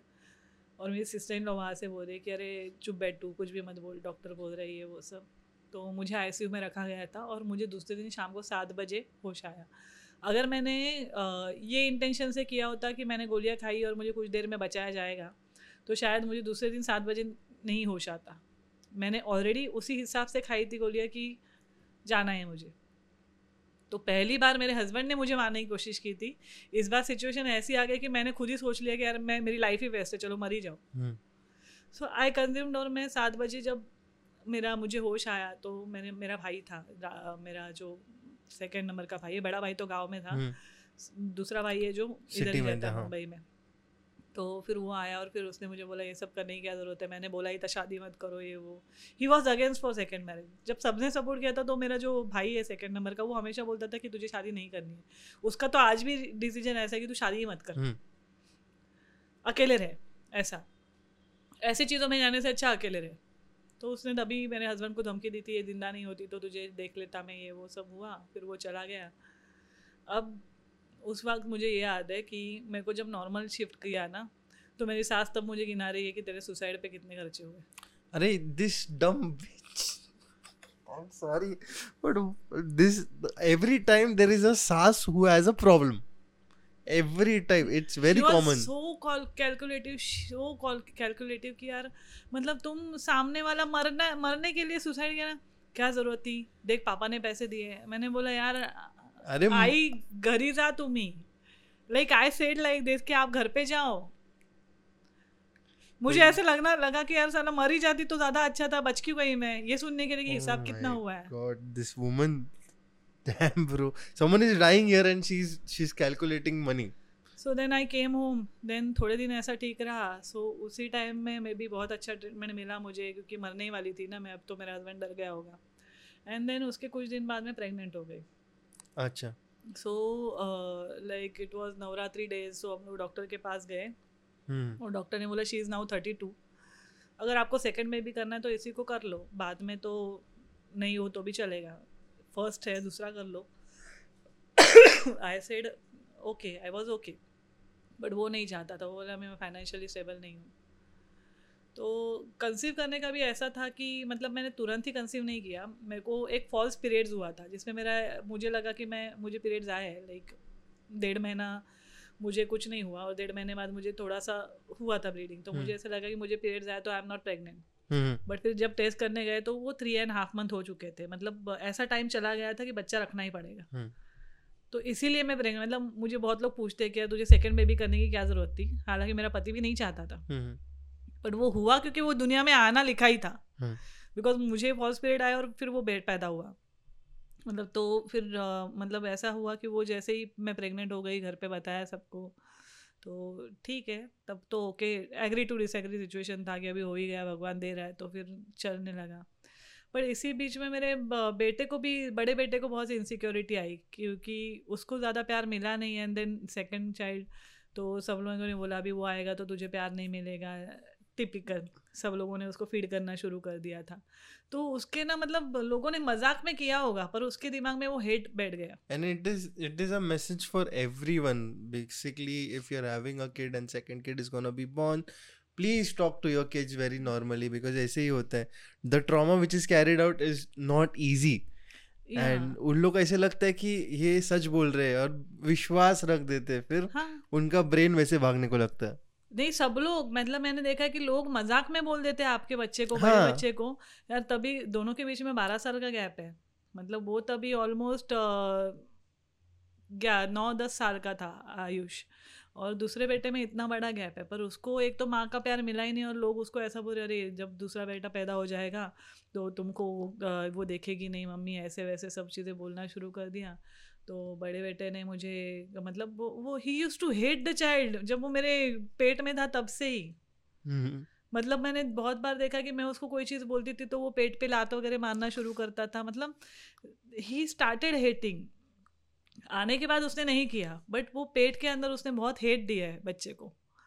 और फिर ऐसे ही चलता रहा मैं मेरा डिलीवरी हुआ फिर मतलब मैं बिज़नेस में इन्वॉल्व हो गई मेरे हस्बैंड के साथ। थोड़ा टाइम ठीक रहा। मेरा बड़ा बेटा ऑलमोस्ट एक साल का हुआ।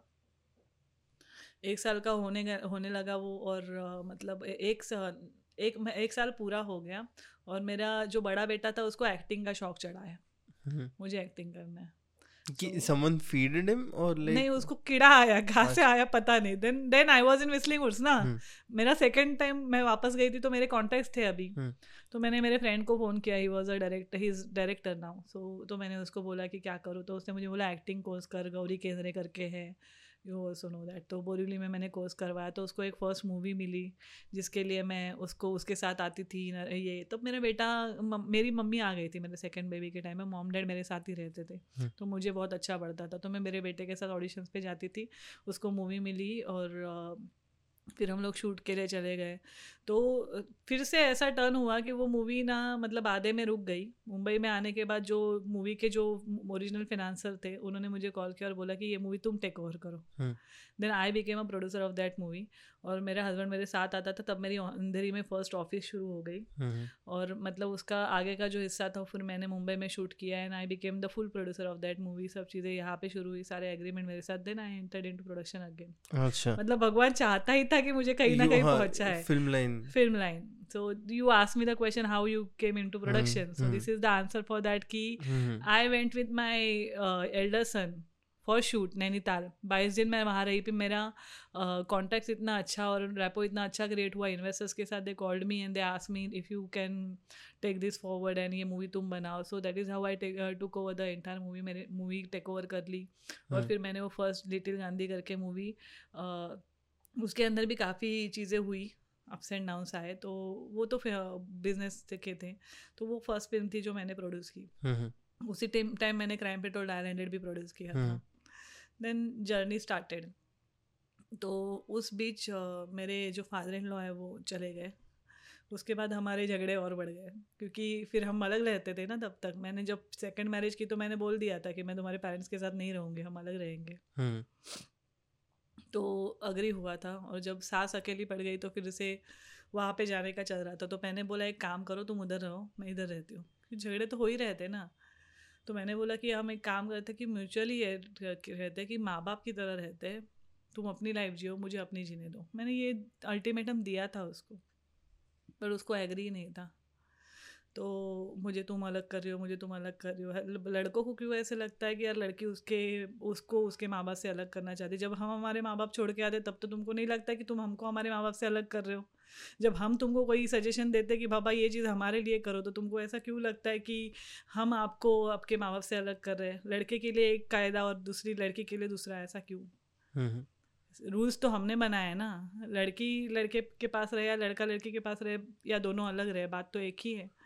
तो मैंने तो कभी ऐसा वर्ड्स में नहीं बोला था कि तुम तुम्हारे माँ बाप के पास मत जाओ। मैंने तो तुमको बोला था तुम उधर दो दिन रहो इधर दो दिन रहो ऐसे बैलेंस करो। हम्म, मैं तो नहीं आऊँगी।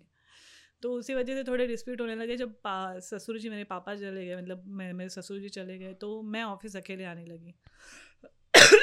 देन जब तक वो मेरे साथ आता जाता था तब उसको कोई प्रॉब्लम नहीं थी। हम्म, जब मैं अकेले आने लगी तो जो मेरे साथ वाले थे ना उनके ऊपर शक आना उसको शुरू हो गया। इट अगेन स्टार्टेड तब तक तो चल ही रहा था। तो क्या हुआ कि देखो कैसे होता है कि जब आप कोई मैरिज में रहते हो या रिलेशनशिप में रहते हो जब आप उस इंसान के प्रति अगर आप रिस्पेक्ट खोने लगते हो तो इस इंसान का आपको कुछ भी अच्छा नहीं लगता तो आप इमोशनली फिजिकली डिटैच हो जाते हो। And I am such person कि अगर मेरा किसी के साथ इमोशनल बॉन्ड नहीं है तो मेरा मेरा फ़िज़िकल भी।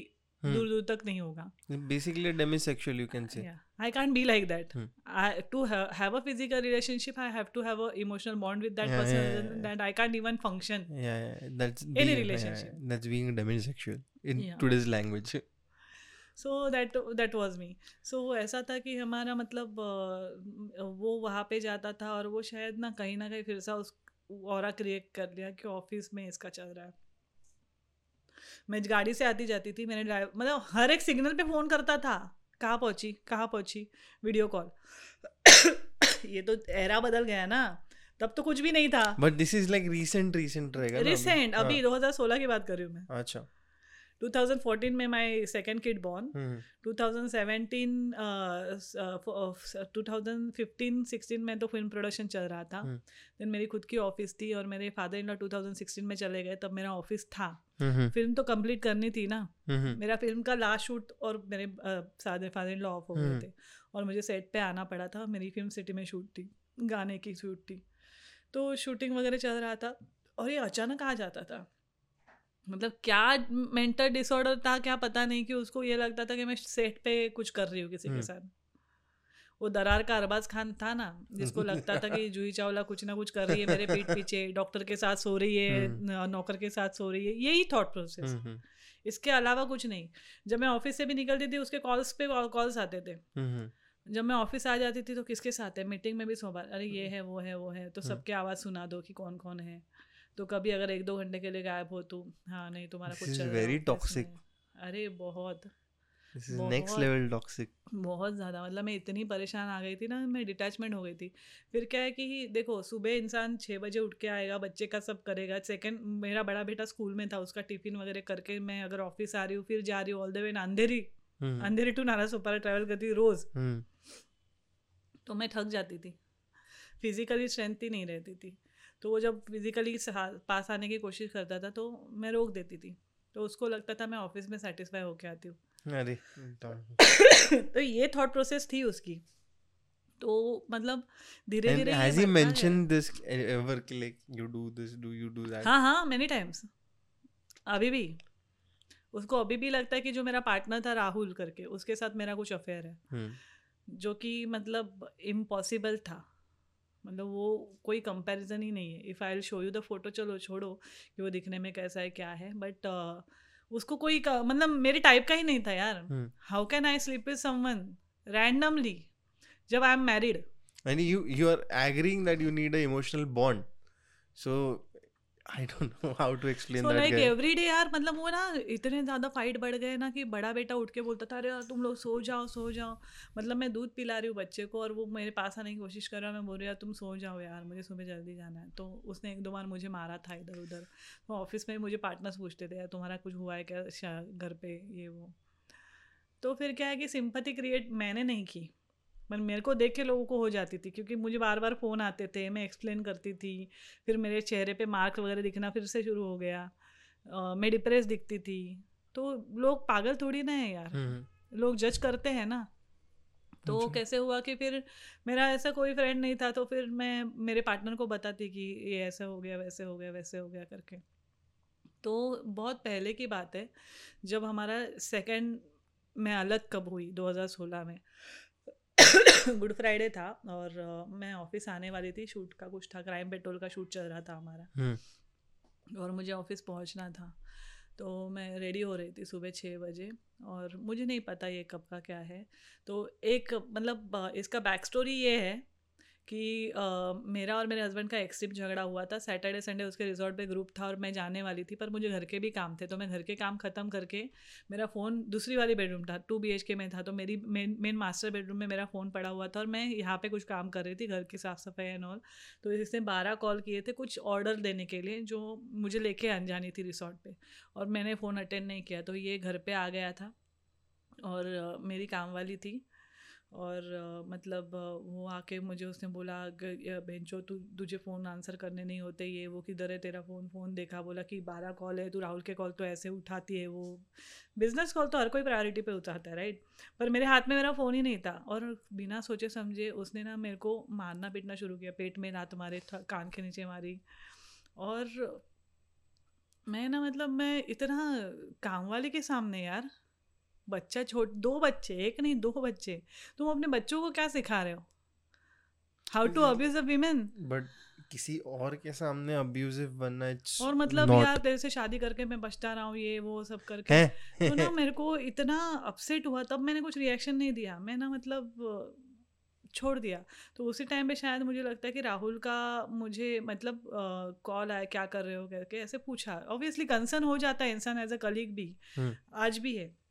अभी मेरी उससे कोई बात नहीं है मतलब मैं इन जनरल अदर कलीग्स के बारे में बात करूँ तो उसने मुझे पूछा था क्या हुआ तो मैंने बोला यार मुझे सुसाइड करने का मन कर रहा है मुझे जीने का मन ही नहीं कर रहा है।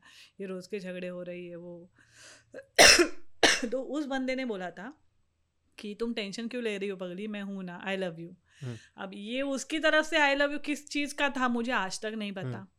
क्योंकि हमारे बीच में ऐसी कोई बातें नहीं थी हम्म। ना हमारे बीच में ऐसा कुछ था। हम्म।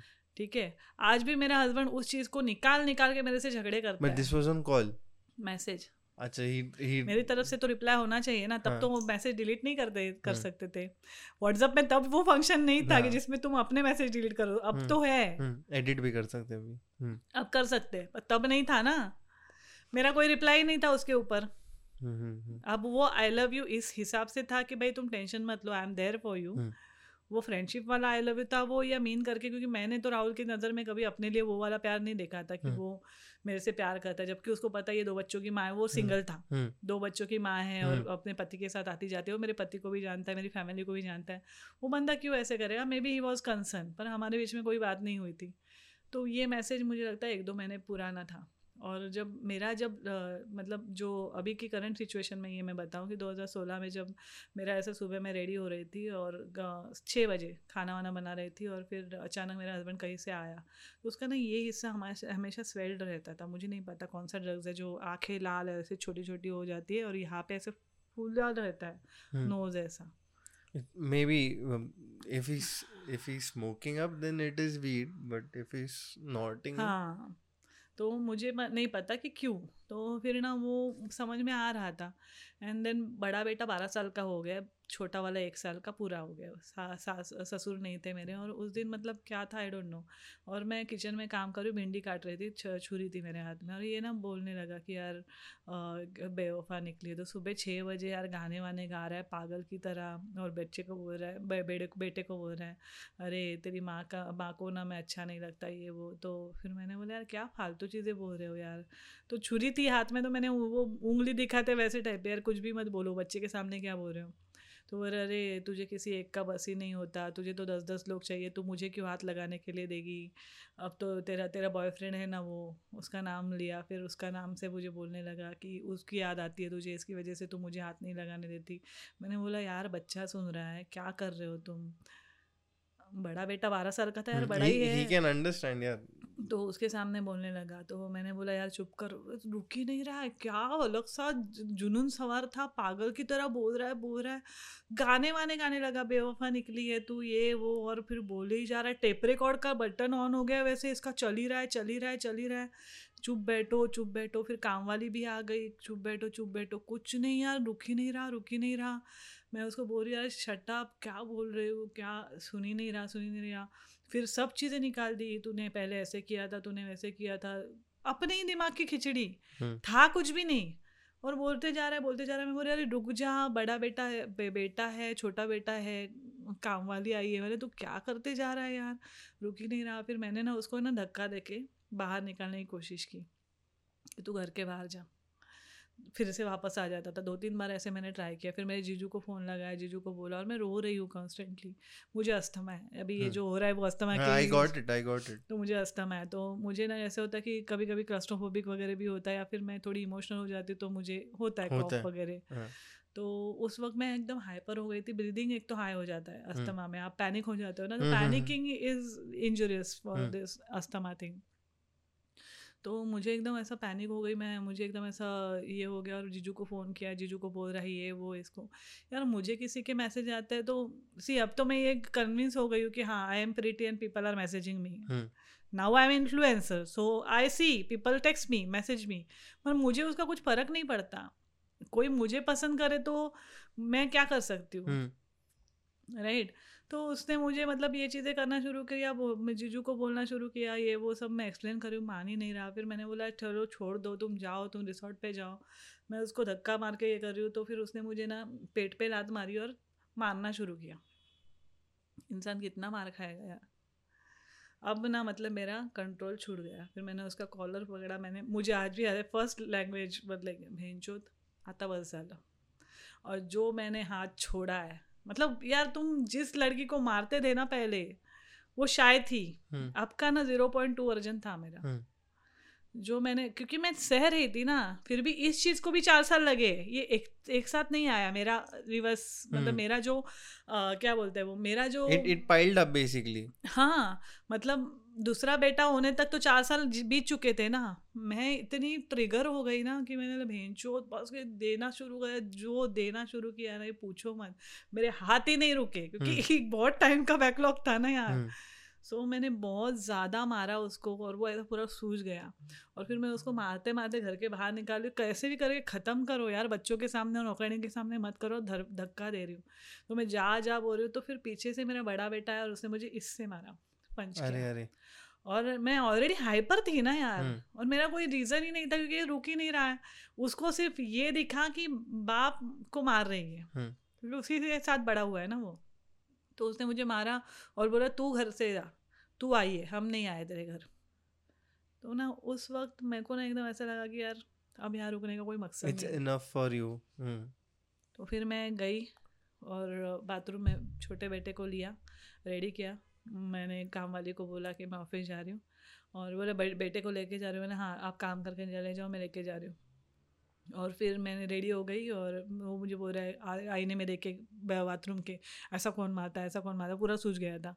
तुम जब मारते हो तो तुमने देखा नहीं कि किसको क्या लग रहा है। जब मैंने एक बार मारा तो तुमको लग रहा है ठीक है? और वो भी मैंने डिफेंस में मारा था। क्योंकि तुमने मुझे उस पॉइंट पे लाके रख दिया था कि जिसपे मैं सहते नहीं रह सकती हम्म। थी। Enough is enough now. और फिर मेरा बड़ा बेटा जो मतलब फिर मुझे ऐसा लगा कि यार रहने दो इन दोनों को। वो वो नहीं था जिसको मैंने पैदा किया। वो हम्म। वो बन गया था जिसने उसको पढ़ाया हम्म। पाल पोस के बड़ा किया हाँ। तो फिर मैंने अपने बे- छोटे बेटे को उठाया। Was one one year complete तो मैं उठाया ऑफ़िस आ गई। फिर मेरे पार्टनर को भी मैंने बताया। और फिर देखो मेरे को करना तो नहीं था। तो मैं अपने दीदी के घर चली गई ठाणे तो एक दिन चला गया दो दिन चले गए तीन दिन चले गए। मैं डायलॉग टू डायलॉग आज भी याद है, मुझे जो जो चीज़ें मेरी हस्बैंड ने बोली। तीसरे दिन रात को नौ बजे मेरे हस्बैंड का मुझे फ़ोन आया। उठाया मैंने, ऐसे नहीं, किधर है?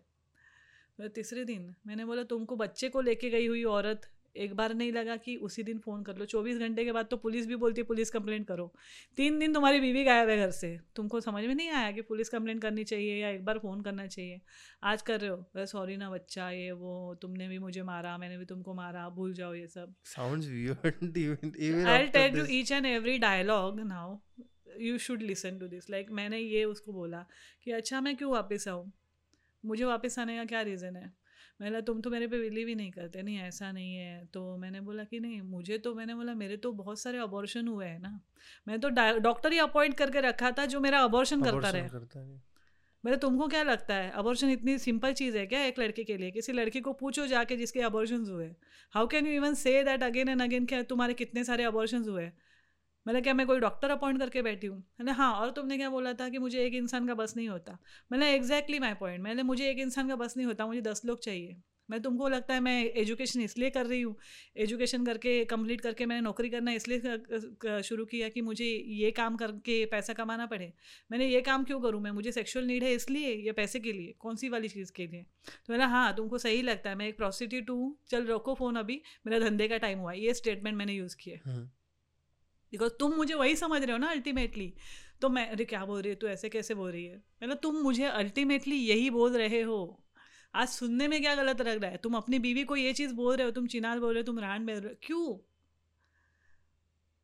तुम अपनी बहन को बोलो, अपनी माँ को बोलो। बोलो पर मीन कर रहे हो तुम। Whatever you are seeing like you are saying you are actually making a point कि तुम ये हो। हाँ. He's he's in the sense feeling it. That's why he's saying it. हाँ मतलब इतना गंदा कोई कैसे सोच सकता है the person who came from a cultured family to you तुमने पहले बैकग्राउंड चेक किया, तुमने सब चेक किया, तुमको पता है, मेरे पूरे खानदान में मेरे जितने मौसी, मेरे छः मौसी है, चार मामा है छः मौसियों के हस्बैंड भी सारे क्लास वन ऑफिसर हैं। ऐसा कोई नहीं है कि जिसका गंदा रिकॉर्ड है। तुम्हारी फैमिली में क्या था, हमने देखा भी नहीं। और तुम इस तरीके के स्टेटमेंट पास कर रहे हो। तो मैंने सीधा बोल दिया कि मैं अब नहीं वापस आऊँगी। क्योंकि तब तक अब तो देखो मैंने ट्राई कर लिया ना मेरा मैं पहले बेटे का देख लिया दूसरे बेटे को मैं ख़राब नहीं करना चाहती थी दीदी को मैंने बोल दिया फिर वो आता जाता रहता था एक दो बार आया पर मेरी दीदी बहुत सपोर्टिव है मेरी जीजू और दीदी हम्म. जीजू भी मेरे मतलब like we are blessed like कि दीदी के हस्बैंड बहुत मतलब फ्रेंडली और हमारे बेटे जैसा उन्होंने हमारे घर के लिए बहुत बेटे जैसा काम किया है। ही वॉज़ ऑलवेज एवरीवेयर मेरे भाई का कुछ भी हो कुछ भी हो वो हम्म. हमेशा सपोर्टिव रहे जीजू मेरे और दीदी तो खास करके। My sister is my second mother basically she always give strength to me financially हो इमोशनली हो कोई भी तरीके का support my sister is always there so I stayed there for four months then मैंने अंधेरी में घर को देखना शुरू किया क्योंकि मेरी ऑफ़िस इधर थी। एंड देन मैंने मेरे मॉम डैड को बुला लिया and we started staying together तो यहाँ से मेरी दूसरी जर्नी शुरू हुई। एक जर्नी वो थी एक डोमेस्टिक वायलेंस का फेस था। फिर मेरा एजुकेशन कंप्लीट करने का फेस था। ये मेरा प्रोफेशनल फेस शुरू हुआ जिसमें मेरे साथ लोगों ने चीट किया। इतनी आसान जर्नी तो रही नहीं है मेरी एज अ प्रोड्यूसर की मैंने बिज़नेस किया और मैं बहुत सक्सेसफुल हो गई। हम्म, मेरे पार्टनर्स ने मेरे ऑफ़िस में बैठ के मेरे साथ चीट किया हुआ है। मेरा बिज़नेस ठप होकर मेरी ऑफ़िस बंद हुई। एक टाइम था कि मैं थर्टी फाइव थाउज़ेंड ऑफ़िस का रेंट देती थी घर का भी उतना ही देती थी और लाइफ बहुत अच्छी थी। दो साल मैंने SIIMA south India international movie award भी प्रोड्यूस किया है दो हज़ार सत्रह का। उसमें मेरा प्रोड्यूसर एज अ प्रोड्यूसर नाम भी नहीं है। मैंने काम किया इसका नामो निशान भी नहीं है। ये मेरे पार्टनर्स ने मेरे साथ किया है। क्राइम पेट्रोल डायरेक्टर जो मैंने प्रोड्यूस किया राइटर्स के अकाउंट में राइटर के अकाउंट में पैसे आए वो पैसे लेके भाग गए सोलह लाख का चूना मुझे लग चुका है। हम्म, राइट तो बिज़नेस भी कभी इतना आसान नहीं था। मेरे पार्टनर ने जो चीट किया था किसी और से पैसे लिए थे ये तो भाग गए। मैं अकेले रह गई उस इंसान ने मुझे पकड़ लिया। मैंने बोला मेरे पास तो पैसे है नहीं। आप मुझसे काम करवा लो मैं कर लूँगी। उस इंसान ने आज जो मैं बिज़नेस कर रही हूँ या आज जिस कंपनी में मैं काम कर रही हूँ वो मुझे सिखाया। छः महीने मैंने फ्री में काम किया दिशान छः महीने फ्री में काम so किया। the rent and everything what was the scenario? मैंने अपने घर वालों को सब वाइंड अप करके कोल्हापुर भेज दिया था छः महीने के अच्छा। मेरे मॉम डैड मेरा बेटा सब कोल्हापुर में थे मैं अकेली पीजी में रहती थी। I used to stay in a PG Luxuria में। हम्म, पंद्रह हज़ार एक बेड की एक साइड में सोने के लिए। हाँ I know you know so पंद्रह हज़ार रुपये मैं देती थी और अ, मतलब सात हज़ार रुपये जो भी है रेंट वगैरह ये। तो छः महीना मैंने फ्री में काम किया थोड़ा थोड़ा मेरे पास जो सेविंग था उससे चला रही थी मैं। छः महीने के बाद मेरे को ऑटोमेटिकली चीज़ें मेरे फेवर में चलती गई। तो फिर मैंने ये बिज़नेस ही सीख लिया।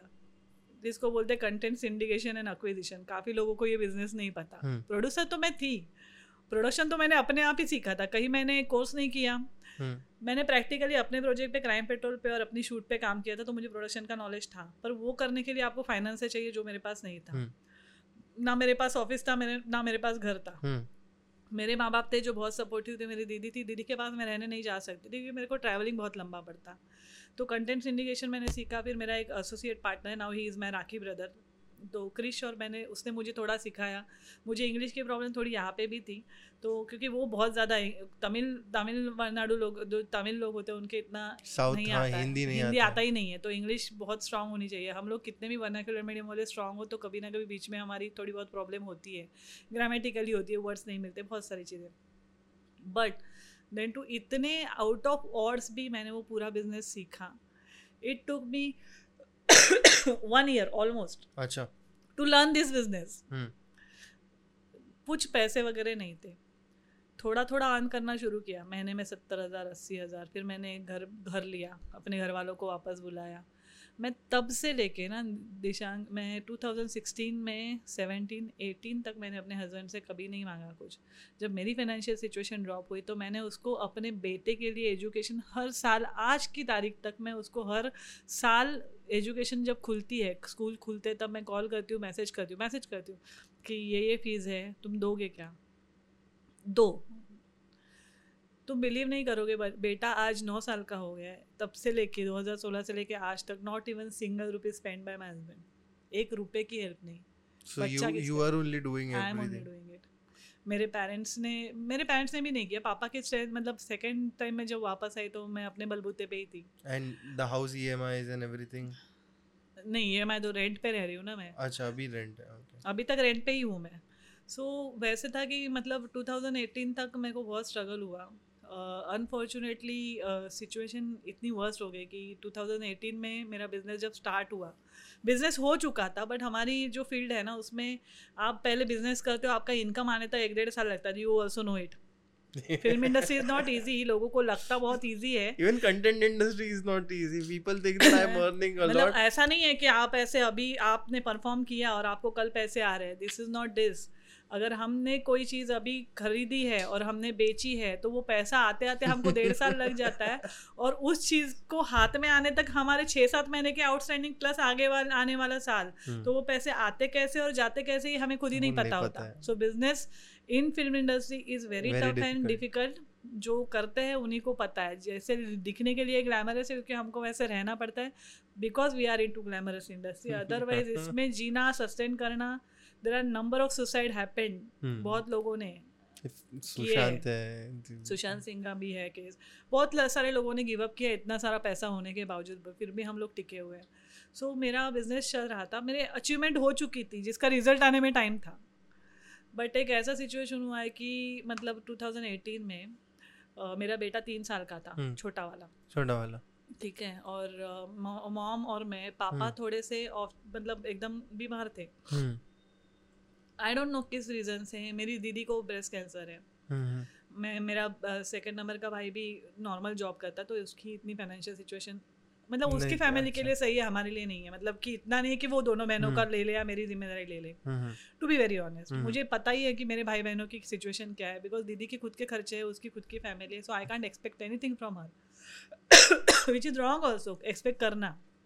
राइट एग्जैक्टली उसने हमेशा किया है। जब जब ज़रूरत पड़ी है कभी उसने बोला नहीं कि मैं नहीं करूँगी। She is always there okay तो फिर ऐसा था कि यू विल नॉट बिलीव कि मेरे अकाउंट में ढाई हज़ार रुपये थे। अच्छा। टू एंड हाफ़ थाउज़ेंड और uh, मतलब पापा बीमार थे। मैं सिर्फ़ देख डॉक्टर के पास लेके जा सकती थी और लेके आ सकती थी। और डॉक्टर ने बोला था इनको निमोनिया हुआ है। और उनको अस्थमा था और उनको एक्सट्रीम कफ हुआ था। And- तो मेरा फ्रेंड था ना जो मेरा हम्म, पार्टनर था बेस्ट फ्रेंड था वो मेरा है आई मीन अभी तो वो सेटल हो गया एमपी में। तो उसने मुझे बोला था कि यार इनको ना अपन डॉक्टर के पास लेके जाते हैं हम लोग लेके गए। तो डॉक्टर ने भी नहीं बोला ना मेरे को अभी अभी तक वो पता था कि ये चीज़ भी होती है कि सक्शन से आप कफ निकाल लो हम्म। उसके लिए भी पैसे लगते हैं। दिमाग कब चलता है आपका पता है? आपकी जेब में पैसा होना चाहिए। हम्म। राइट तो उस वक्त ऐसा था कि पापा की सिचुएशन मतलब नवरात्रि का फिफ्थ डे था वो। और पापा मतलब नॉनवेज यू नो हम लोग हम्म। नहीं खाते नवरात्रि में। और पापा को ड्रिंक करना अच्छा लगता था जो मैं खुद ही ला के देती थी। हम्म हम्म मैं पापा को पूछा तो मेरे जो पार्टनर थे मेरा फ्रेंड था उसने बोला कि यार दे दो ड्रिंक दे दो। क्योंकि मैं ओल्ड मॉन्ग घर पे ही रखती थी पापा को देने के लिए। थोड़ा चेस्ट में गर्म है। हाँ। तो मैंने पानी में बना के दी ही वॉज़ वेरी हैप्पी तो वैसे मैंने पूछा पापा नॉनवेज खाना है? तो सात साल तक तो पापा बात नहीं करते थे इशारे में बोलते हाँ किया। तो ना दो दिन और करते। तो उस दिन हमारा जल्दी काम ख़त्म हुआ एंड uh, मेरा पार्टनर भी चला गया घर पे और हम लोग कॉन कॉल पे थे। And our moms Maharashtrian moms और any mom like they have a habit of calling their kids again and again for no reason घर में ढूंढते लगते पता नहीं कहाँ क्यों ढूँढने लगते हैं। अननेसेसरी मुझे लगा मम्मी आवाज़ दे रही चारू चारू चारू करके। मुझे समझ ही नहीं आ रहा कि क्या। सो so, uh, मैंने मैं कॉन कॉल पे थी और uh, मुझे मैं फ़ोन लेके ही बाहर आई। आई वॉज़ वेयरिंग शॉर्ट्स और मेरा बेटा था और माँ मतलब पापा ऐसे करके ऊपर देख रहे थे। आई सो मतलब मैं मम्मी मैं ना मतलब ऐसे आ करके मैं थे वो। हम्म। सो वो ऐसा आवाज़ करके ना उन्होंने एकदम ऐसे कुछ तो किया ज़ोर से सांस ली और यहाँ से खून आना शुरू हुआ। अरे। बेटा मेरा तीन साल का मॉम बेटी you know hmm, moms hmm. She was like कि आहो आहो करूँ. लाइक शी वाज तो मैं फ़ोन पे थी मैंने बोला कि विक्की आ जाओ जल्दी आ जाओ. तो मेरा दूसरा पार्टनर भी था क्या हुआ क्या हुआ? चलो I say directly shall call you back and then I started calling ambulance. दिमाग ही नहीं चलता है ना यार उस वक्त। घर में सबसे छोटे हाँ, हो यार आप। freeze है, I know, I know, you freeze और मतलब मेरे को अस्थमा है तो मेरा पंप हमेशा रहता था तो मुझे समझ नहीं आया फिर मैंने वो पंप लिया और पापा को ऐसे ऐसे पंप किया। तो लास्ट ब्रेथ उन्होंने ऐसे लिया एंड देन Passed on. मुझे नहीं पता वो हुआ कि नहीं हुआ बट uh, मैं मतलब मम्मी को देख के और बेटे को मेरा छोटा बेटा था यार। सो so, मुझे समझ नहीं आया कि क्या करूँ यार मैं। तो पापा को देख के मैं पापा पापा मैं चिल्ला रही हूँ तो बाजू बाजू वाले आ गए। सारे लेडीज़ ही थे सब लोग हवा दे रहे सब दे रहे पर कुछ हो ही नहीं रहा है तो पम्प किया वगैरह। तो फिर एंबुलेंस को फ़ोन करी वकीला वैन में ये वो नहीं आ रहा है। कोई गाड़ी भी नहीं निकाल रहा है। तो मैं नीचे आ गई वैसे ही शॉर्ट्स में। ऑटो भी नहीं मिल रहा। तो बहुत टाइम बाद एक हमारे जो नेबर आए थे ऑफ़िस से, उन्होंने बोला, चलो मैं गाड़ी निकालता हूँ, चलो। तो फिर हम लोग गाड़ी में बैठे, एक तरफ़ विक्रांत बैठा, बीच में पापा और बीच में मैं, हम लोग ऐसे ऐसे कर रहे थे तो हाथ पैर ठंडे पड़ गए थे। तो कहीं ना कहीं ये एहसास दिल में था कि वो नहीं है। पर यार, हम लोग गए रोड पे। शाम के वक्त कोकिला या वीरा देसाई टू कोकिला मैन के रास्ते में नाइन मिनट्स मतलब वो इतना जाम ट्रैफ़िक होता है आठ बजे साढ़े सात आठ नौ बजे तो ट्रैफ़िक रहता है अंधेरी है। तो इट वॉज़ वेरी डिफ़िकल्ट तो मेरे पार्टनर ने उतर के फ्रेंड ने उतर के चिल्लाना शुरू किया ट्रैफ़िक क्लियर करना कैसे कैसे करे ओके मैन पहुँचे हम लोग। और uh, मतलब मुझे स्ट्रेचर दिया गया और फिर मतलब मैं उस सेंस में ही नहीं थी कि यार क्या बोलूँ। तो मतलब उनको उठा के लेके गए और जो इमरजेंसी में डाल दिया। वो ये किया और उन्होंने आके बोला कि नाइन मिनट्स डिले ऑक्सीजन ही नहीं गया ब्रेन को। सो so, मुझे एकदम तब मैं एकदम मैंने मतलब रोना शुरू कर दिया। एंड देन uh, मैंने बोला कि बचा लो कैसे बचा लो। देन उन्होंने we are trying we are trying hospital वाले भी गेम खेलते हैं। यू अग्री तो उन्होंने थोड़ी देर में बोला कि अरे उनका हार्ट हो रहा है पम्प ही मतलब उनका हार्ट चल रहा है। But his brain is compromise so doctor ने हमको बताया brain compromise but normal scientific scientific term है। सो so, फिर हमको इतना नॉलेज नहीं है ना ब्रेन कॉम्प्रोमाइज मतलब इंसान चला गया। And then it took us three days more for us to take this decision that कि let's shift him in to Kolhapur and वहाँ पे जाके हम लोग बाकी का चीज़ें करें। और बट uh, उस time but was he declared dead no no one does that बड़े हॉस्पिटल तो बिल्कुल नहीं करते।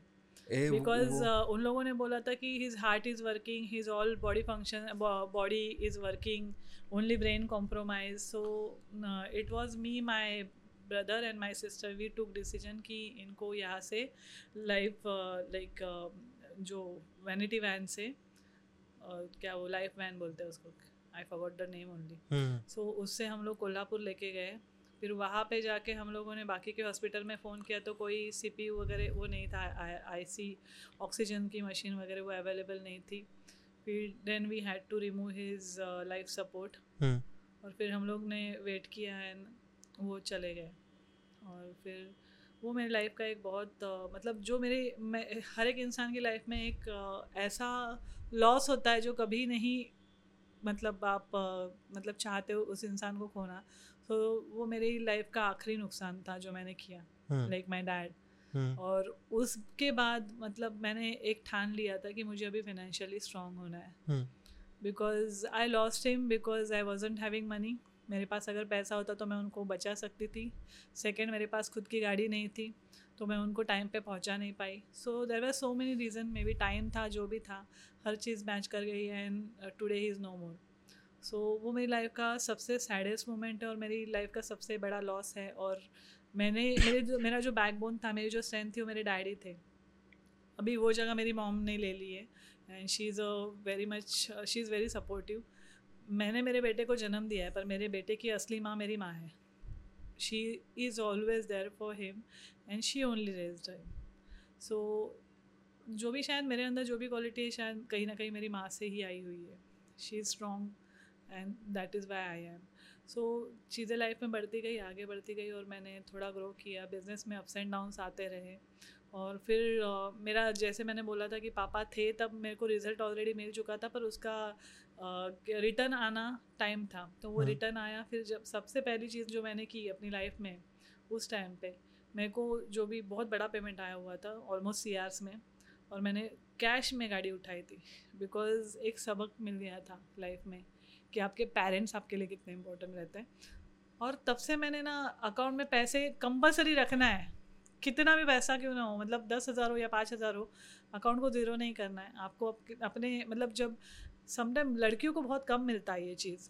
मैंने ये मतलब मैं ये बोलना चाहूँगी कि आई एम ब्लेस्ड दैट कि मैंने अपने मॉम डैड के इस एज में अपना, मैं मैं उनको संभाल पाई। हर लड़की को ये नहीं मिलता। जनरली लड़कों के पास ही ये जाता है। कि वो अपने मॉम डैड का टेक केयर कर सकते हैं बट uh, मुझे लगता है कि मेरी लाइफ का पर्पज़ ही यही है कि मैं उनकी उतरते एज में या जो जब उनका बुढ़ापा है मैं देख सकूँ और उनको उनके साथ रह सकूँ उस टाइम पे जब उनको मेरी सबसे ज़्यादा ज़रूरत है। और मुझे भी उनकी सबसे ज़्यादा ज़रूरत थी वो मेरे पास थे। इक्वली म्यूचुअली था वो हम दोनों को एक दूसरे की ज़रूरत थी पर हम्म। मुझे मुझे वो ब्लेसिंग लगता है कि मैं अपने माँ बाप को देख पाई। सो so, मैंने गाड़ी ले ली और वो रीज़न यही था, मेरा बेटा छोटा है, मेरी मॉम अभी मेरा लाइफ का सबसे एक्सपेंसिव असेट जो है मेरी मॉम और मेरा बेटा। इसके अलावा मेरी लाइफ में और कुछ नहीं है कि जो, जिसके लिए मैं पॉजिटिव हूँ या फिर जिसके लिए मैं इनसिक्योर्ड हूँ। अगर कुछ चीज़ खोने का डर है तो ये दोनों ही है। ऑब्वियसली मतलब it's it's uh, Gym. uh, basically I, I so understand. Basically ये है ऊपर मतलब बहुत सारी चीज़ें। मुझे आज तक कोई सपोर्ट नहीं मिला और यही सब चीज़ें चल रही थी जो मेरे बेटे ने मेरे बड़े बेटे ने मेरे साथ किया। During lockdown he came to me उसने मुझे फ़ोन किया और बोला मम्मा मुझे तुम्हारे पास आना है। ये वो लॉकडाउन में वो भरी लॉकडाउन में वो मेरे पास आया मेरे साथ रहा वो। Hmm. और ऑलमोस्ट छः सात महीने मेरे साथ था। And then he told me few things मतलब मैं मेंशन नहीं करना चाहती हूँ मे बी उसको प्रॉब्लम आ जाएगी बट मुझे पता चल गया कि मेरे हस्बैंड एक्स हस्बैंड ने या हस्बैंड ही है ओबियसली अभी तक एक्स हुआ नहीं है तो मेरे हस्बैंड ने तीसरी शादी कर दी। मेरे से दो बार की है और तीसरी शादी कर ली मुझे डिवोर्स दिए बिना। Hmm. 2019 में मुझे मेरे हस्बैंड ने बुलाया था और मुझे बोला कि मुझे तुमको डाइवोर्स करना है और हम लोग करते हैं। और डिवोर्स फ़ाइल हुआ लॉकडाउन हैपन और मुझे लगा कि आएगा वो कोर्ट में कभी आया ही नहीं। Then suddenly he got married then बेटा मेरे पास आ गया। आई वॉज़ हैप्पी कि उसने रियलाइज़ किया अपनी मिस्टेक है जो भी है। छः सात महीने सही रहा मुझे भी प्यार मिला दोनों बच्चों को साथ में देखने का।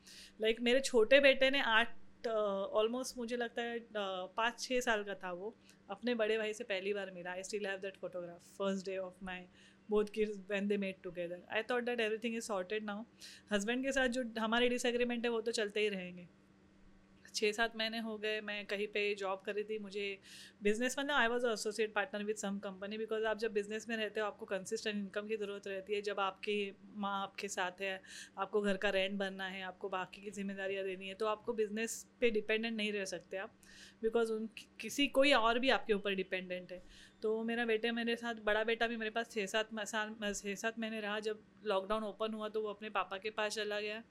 और फिर भी हम लोग टच में थे बात बात करते थे। फिर उसी दौरान मैंने आ, मतलब मेरे हस्बैंड के मुझे बीच में कॉल आ गए he threaten me he abuse me and then in that conversation I still have that recording where he mention that he is already got married and he loves that girl ये वो। मुझे उससे कोई problem नहीं है वो दस शादियाँ कर ले। ठीक है? पर उसको मुझे अब्यूज़ करने का कोई रीज़न नहीं है। He was abusing me because मैंने अपने बेटे को यहाँ से वहाँ जाने दिया था ड्यूरिंग लॉकडाउन और वो fight happened and then he started dragging the past things कि तू मुझे छोड़ के चली गई तूने मुझे पैसे. ये ये ये चल रहा है। देन आई गॉट पैनिक मतलब बीस पंद्रह मिनट में सुनने के बाद ना मैं एकदम इरिटेट हो गई। मैंने मुझे क्यों सुना रहे हो तुम?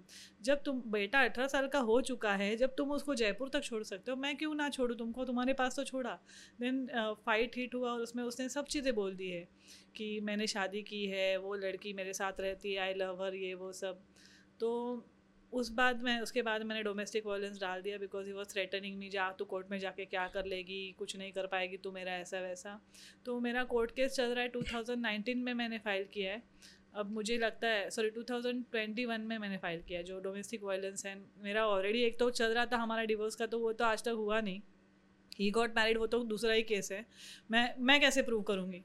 कोर्ट में मुझे बोला जाता है कि give his marriage certificate give his marriage photograph वो वहाँ नाला सोपरम है मैं यहाँ पे मैं कैसे प्रूव कर पाऊँगी he is married I have his photograph जो उसके स्टेटस में वगैरह लगते हैं उसके मैसेजेस वगैरह है जो ऑडियो रिकॉर्डिंग है जिसमें उसने बोला है। बट मैं ये नहीं प्रूव कर सकती ना विदाउट मैरिज सर्टिफिकेट मतलब हमारे इंडिया का लॉ ऐसा है कि जिसमें सामने वाली लड़की को ही प्रूव करना कि शादीशुदा है या नहीं। मुझे कोई प्रॉब्लम नहीं तुम शादी करो पर मुझे तो फ्री करो। लीगली मुझे फ्री करो ना मैं शायद शादी करूँ या नहीं करूँ पर हम्म। मुझे क्यों अटका के रखा हुआ है हम्म, हम्म. चलो मुझे तुम देखो भी ना पर तुम्हारा बेटा जो है आज नौ साल का हो गया उसकी एजुकेशन का तो तुम ज़िम्मेदारी लो. मतलब ये कहाँ पे लिखा है मुझे ना दिशांक सबसे चीज़ ना ये सैडेस्ट पार्ट लगता है अपने इंडिया का या कहीं का भी अगर कहीं भी होता होगा ये लड़की का लड़की जिस घर में पली बड़ी होती है वो घर उसका होता नहीं है शादी के बाद वो अपने घर पे चली जाती है ससुराल में चली जाती है वो घर उसका होता है ऐसा बोला जाता है। बट जब अगर उसके वहाँ पे कुछ चली नहीं या उनका रिलेशन ठीक से नहीं चला जब वो वापस आ जाती है तो उसका घर? लड़कियों का तो कोई घर ही नहीं होता। They i think females should own and have their house by their own. Otherwise this is gonna be a cause. Backup option? Just for a backup नहीं नो बैकअप ऑप्शन मुझे ऐसे लगता है कि हर लड़की को एजुकेटेड होना चाहिए नौकरी करनी चाहिए शादी करो या ना करो आप इंडिपेंडेंट होने चाहिए खुद के लिए आप खुद के खर्चे उठाओ। किसी भी चीज़ के लिए किसी भी इंसान के ऊपर आपकी डिपेंडेंसी नहीं, नहीं होनी, होनी चाहिए, चाहिए। एग्जैक्टली आप मैं छोटी छोटी चीज़ के लिए तरसी हूँ। आप बिलीव नहीं करोगे मेरी इतने साल की मैरिज चार साल पा- पाँच साल पहले पाँच साल बाद में दस साल तो ऐसे ही बीत गए इसमें मेरे हस्बैंड ने आज तक मुझे नाक में डालने वाली चमकी तक नहीं लेके दी है। मैं हर चीज़ के लिए तरसी हूँ। नो फेस्टिवल मुझे एक फेस्टिवल याद नहीं जिसमें मैं रोई नहीं हूँ। हमेशा अब्यूजिव रहा है हमेशा हेटर फैलाया है उसके दिमाग में क्या था पर इन सब चीज़ों में मैं मेंटली डिस्ट्रॉयड हो चुकी हूँ। हम्म, आज जो भी हूँ मैं मैं शायद इससे बेटर लग सकती थी। I was pretty I was beautiful was having good figure आज मेरा वेट गेन हो गया बिकॉज़ मेरे ऊपर ज़िम्मेदारी है। I I maintain myself. I can't manage मुझे आज अ, मेरा बिज़नेस था मैंने करोड़ों रुपए कमाए हैं।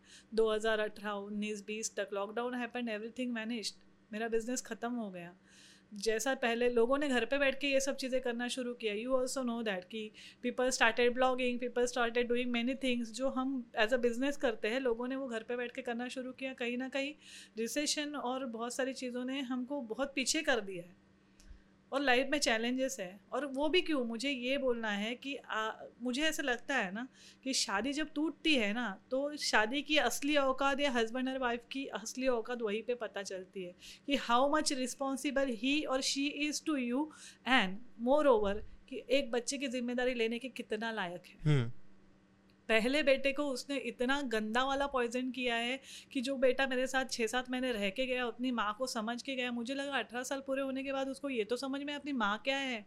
हम्म, हम्म, राइट उसको ये तो समझ में आया कि देख के कि how much she is struggling जो भी मैंने ग्लैमर या जो भी मेरी लाइफ में गाड़ी लिया जो भी लिया जो भी लिया वो मैंने अपने बलबूते पे you know how our industry is आजकल लड़कियों के लिए अगर लड़कों के लिए दो ऑप्शन है ना लड़कियों के लिए 200 ऑप्शन है। ठीक है? 200 आज की तारीख में मुझे दो बच्चे हैं मेरी कितनी भी एज हो 200 ऑप्शन है पर क्या हम वो चूज़ करते हैं? हम उसी को मुड़ के देखते हैं जो हमारा है। आज मैं पीछे मुड़ के किसको देखूँ? पापा exactly. तो है नहीं। भाई बड़ा भाई तो वो है नहीं सेकंड नंबर का है। हर एक की अपनी अपनी ज़िम्मेदारी है यार। फोर्टीज़ में आने के बाद आप किसी के ऊपर नहीं डिपेंडेंट रह सकते। आप किसी को नहीं देख सकते ना बहन को देख सकते हो ना भाई को देख सकते हो ना माँ को देख सकते हो। मेरे ऊपर उल्टा एक ज़िम्मेदारी है। आज मेरी जो फाइट है ना दिशांग, वो इस चीज़ के लिए है। मैं मतलब मुझे कभी कभी लगता है ना यार कि मोदी मोदी जी को ट्वीट कर दूँ मैं कि क्या अपना लॉ है। मैंने 2021 में कोर्ट केस फ़ाइल किया है। आज तक मुझे रिज़ल्ट नहीं मिला है। आठ आठ महीने तो जज नहीं होते कोर्ट में। इंसान जाए तो कहाँ जाए? बच्चे का एजुकेशन सफ़र हो रहा है। मेरी अ, मेरे घर में दो डेथ्स हो गई। मेरे बड़े पापा चले गए दिसंबर में जनवरी में मेरा बड़ा भाई। उस फ़ेज़ में मैं सात आठ महीने पाँच छः महीने काम नहीं कर पाई। यू नो पाँच छः महीने का गैप अपनी इंडस्ट्री में कितना है? फ़िल्म हम्म। इंडस्ट्री आप डूब जाते हो। हम्म, हम्म, क्योंकि आपका आपका रिप्लेसमेंट आ चुका होता है। बिज़नेस में भी हर जगह पूरी तरीके से। इन महीनों में मेरे ऊपर ना डेप्स पड़ गए। लोन्स हो गए। मैंने बहुत ट्राई किया बिज़नेस करने का फ़िल्म प्रोड्यूस करने का। इन्वेस्टर नहीं मिल रहे कभी कुछ हो रहा है। फिर मेरा कंटेंट नहीं बिक रहा है। फिर लास्ट में है ना मतलब मुझे ऐसे लगता है मुझे बहुत लोग आज अभी पूछ रहे हैं पंद्रह साल मतलब 2013 मेरा लास्ट जॉब था उसके बाद मैंने कभी जॉब नहीं की। मैंने लाइफ में हमेशा ग्रो किया है। Today and every day I become a better version of myself what I was yesterday I am not today right and every person should upgrade like this only exactly so मुझे ऐसा लगता है कि आप पीछे मुड़ के मत देखो। मुझे जो स्टॉक्स पे इंस्टाग्राम पे जो स्टॉक का वीडियो देखने के बाद और बहुत सारे जो सोशल मीडिया इंस्टाग्राम पे जितने भी हैंडल्स है जिन्होंने मेरा इंटरव्यू कवर किया इसके पहले उन्होंने मुझे बहुत सारे मैसेज भेजे। बहुत लड़कियाँ और बहुत औरतें मुझे बोलती कि मेरे साथ भी यही हुआ है मेरा पति शकी है ये है वो है। सो मुझे सबको ये मैसेज देना है। ठीक है? मैं किसी को नहीं बोल सकती जो मैंने किया वो आप करो। मैं किसी को ये सजेशन नहीं दूँगी आप शादी तोड़ो राइट मैं क्यों किसी को वो सजेशन दूँ? आपको क्या लगता है आप वो करो। आपके तीन बच्चे हो, आपके चार बच्चे हो, अगर आपको लगता है कि आपके साथ सही नहीं हो रहा है तो आप आपके लिए stand low.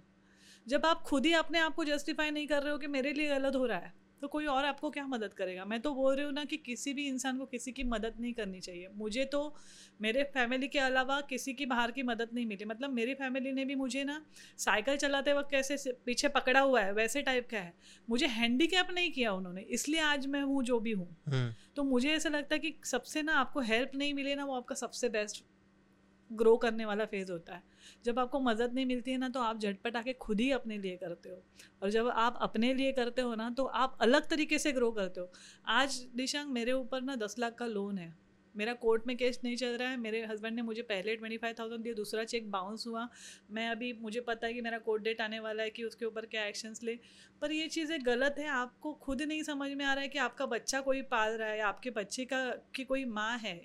Forget about your wife be a responsible father मेरे जितने भी फ्रेंड है जो सिंगल फादर है या मैं जितने भी लोगों से मिलती हूँ जब मुझे ये पता चलता है ना ही सिंगल फादर तो मैं बोलती हूँ "बा- बा- बीवी को भूल जाओ कोर्ट में लड़ना भूल जाओ अपने बच्चे की ज़िम्मेदारी लो। बीवी गई तेल लेने।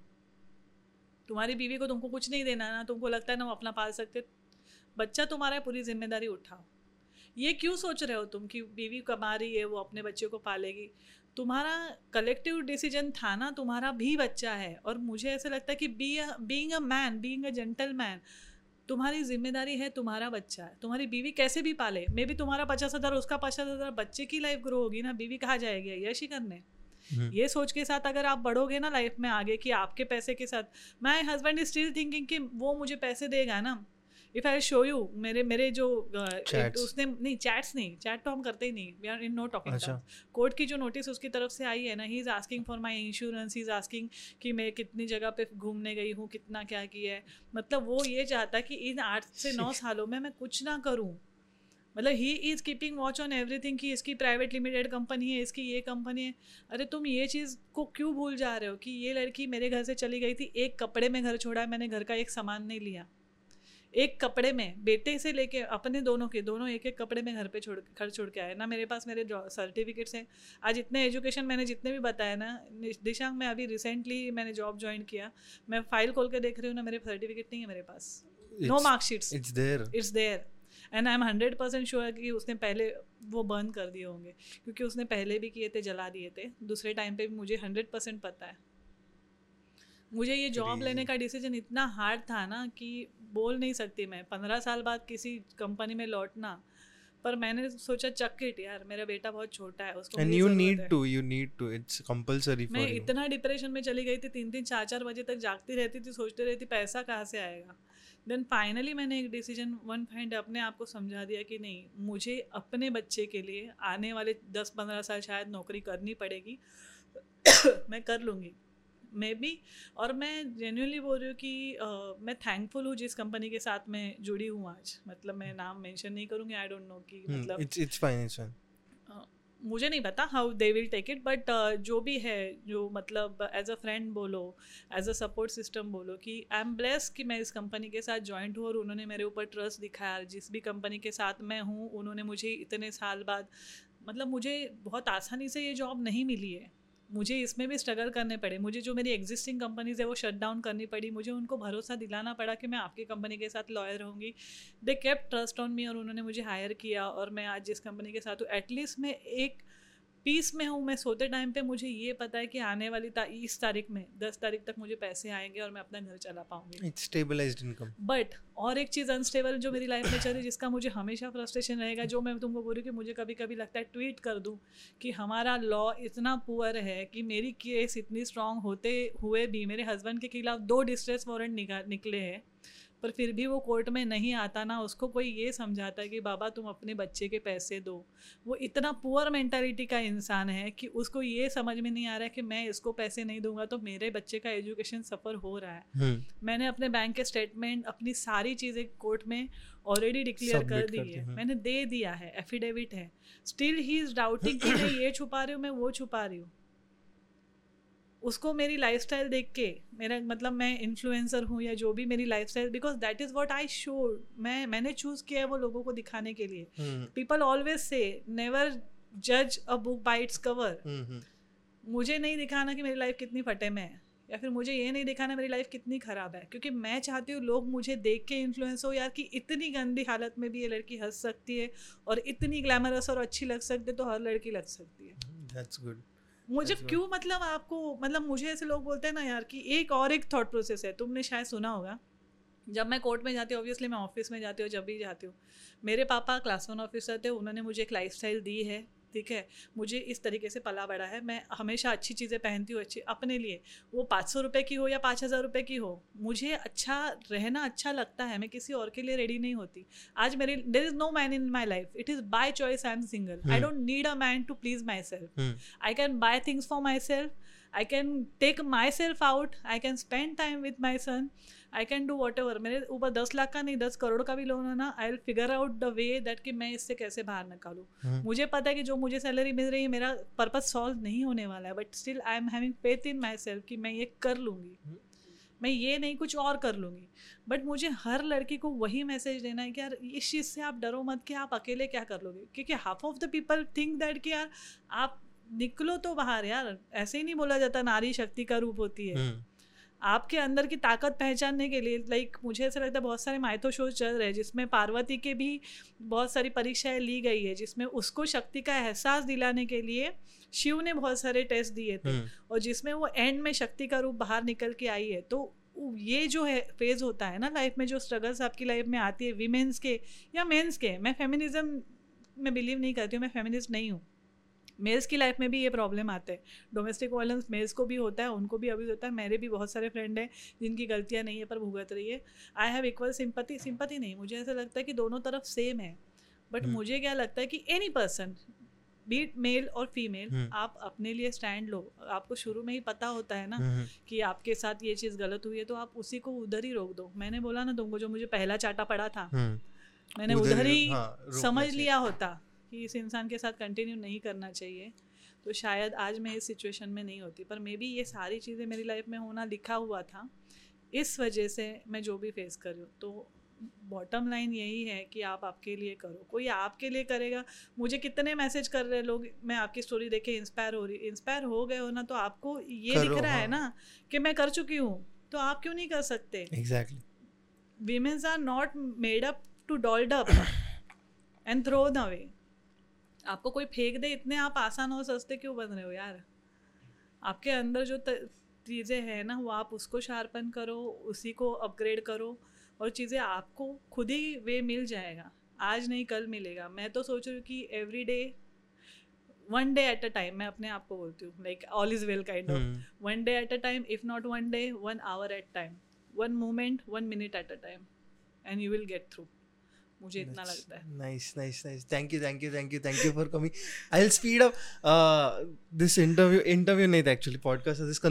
very beautiful I think you have given nice message we'll end over here मेरा बैटरी भी रन आउट हो रहा है but I just quickly end up bye bye take care Shaba care take care whatever it is I am peace out but if you want to connect with her her Instagram bio will be in the Instagram will be mention in the bio uh, do follow us subscribe us and uh, let's let's let's stand strong with everyone. I think so domestic violence is wrong and everyone should take a stand. So till then next time peace out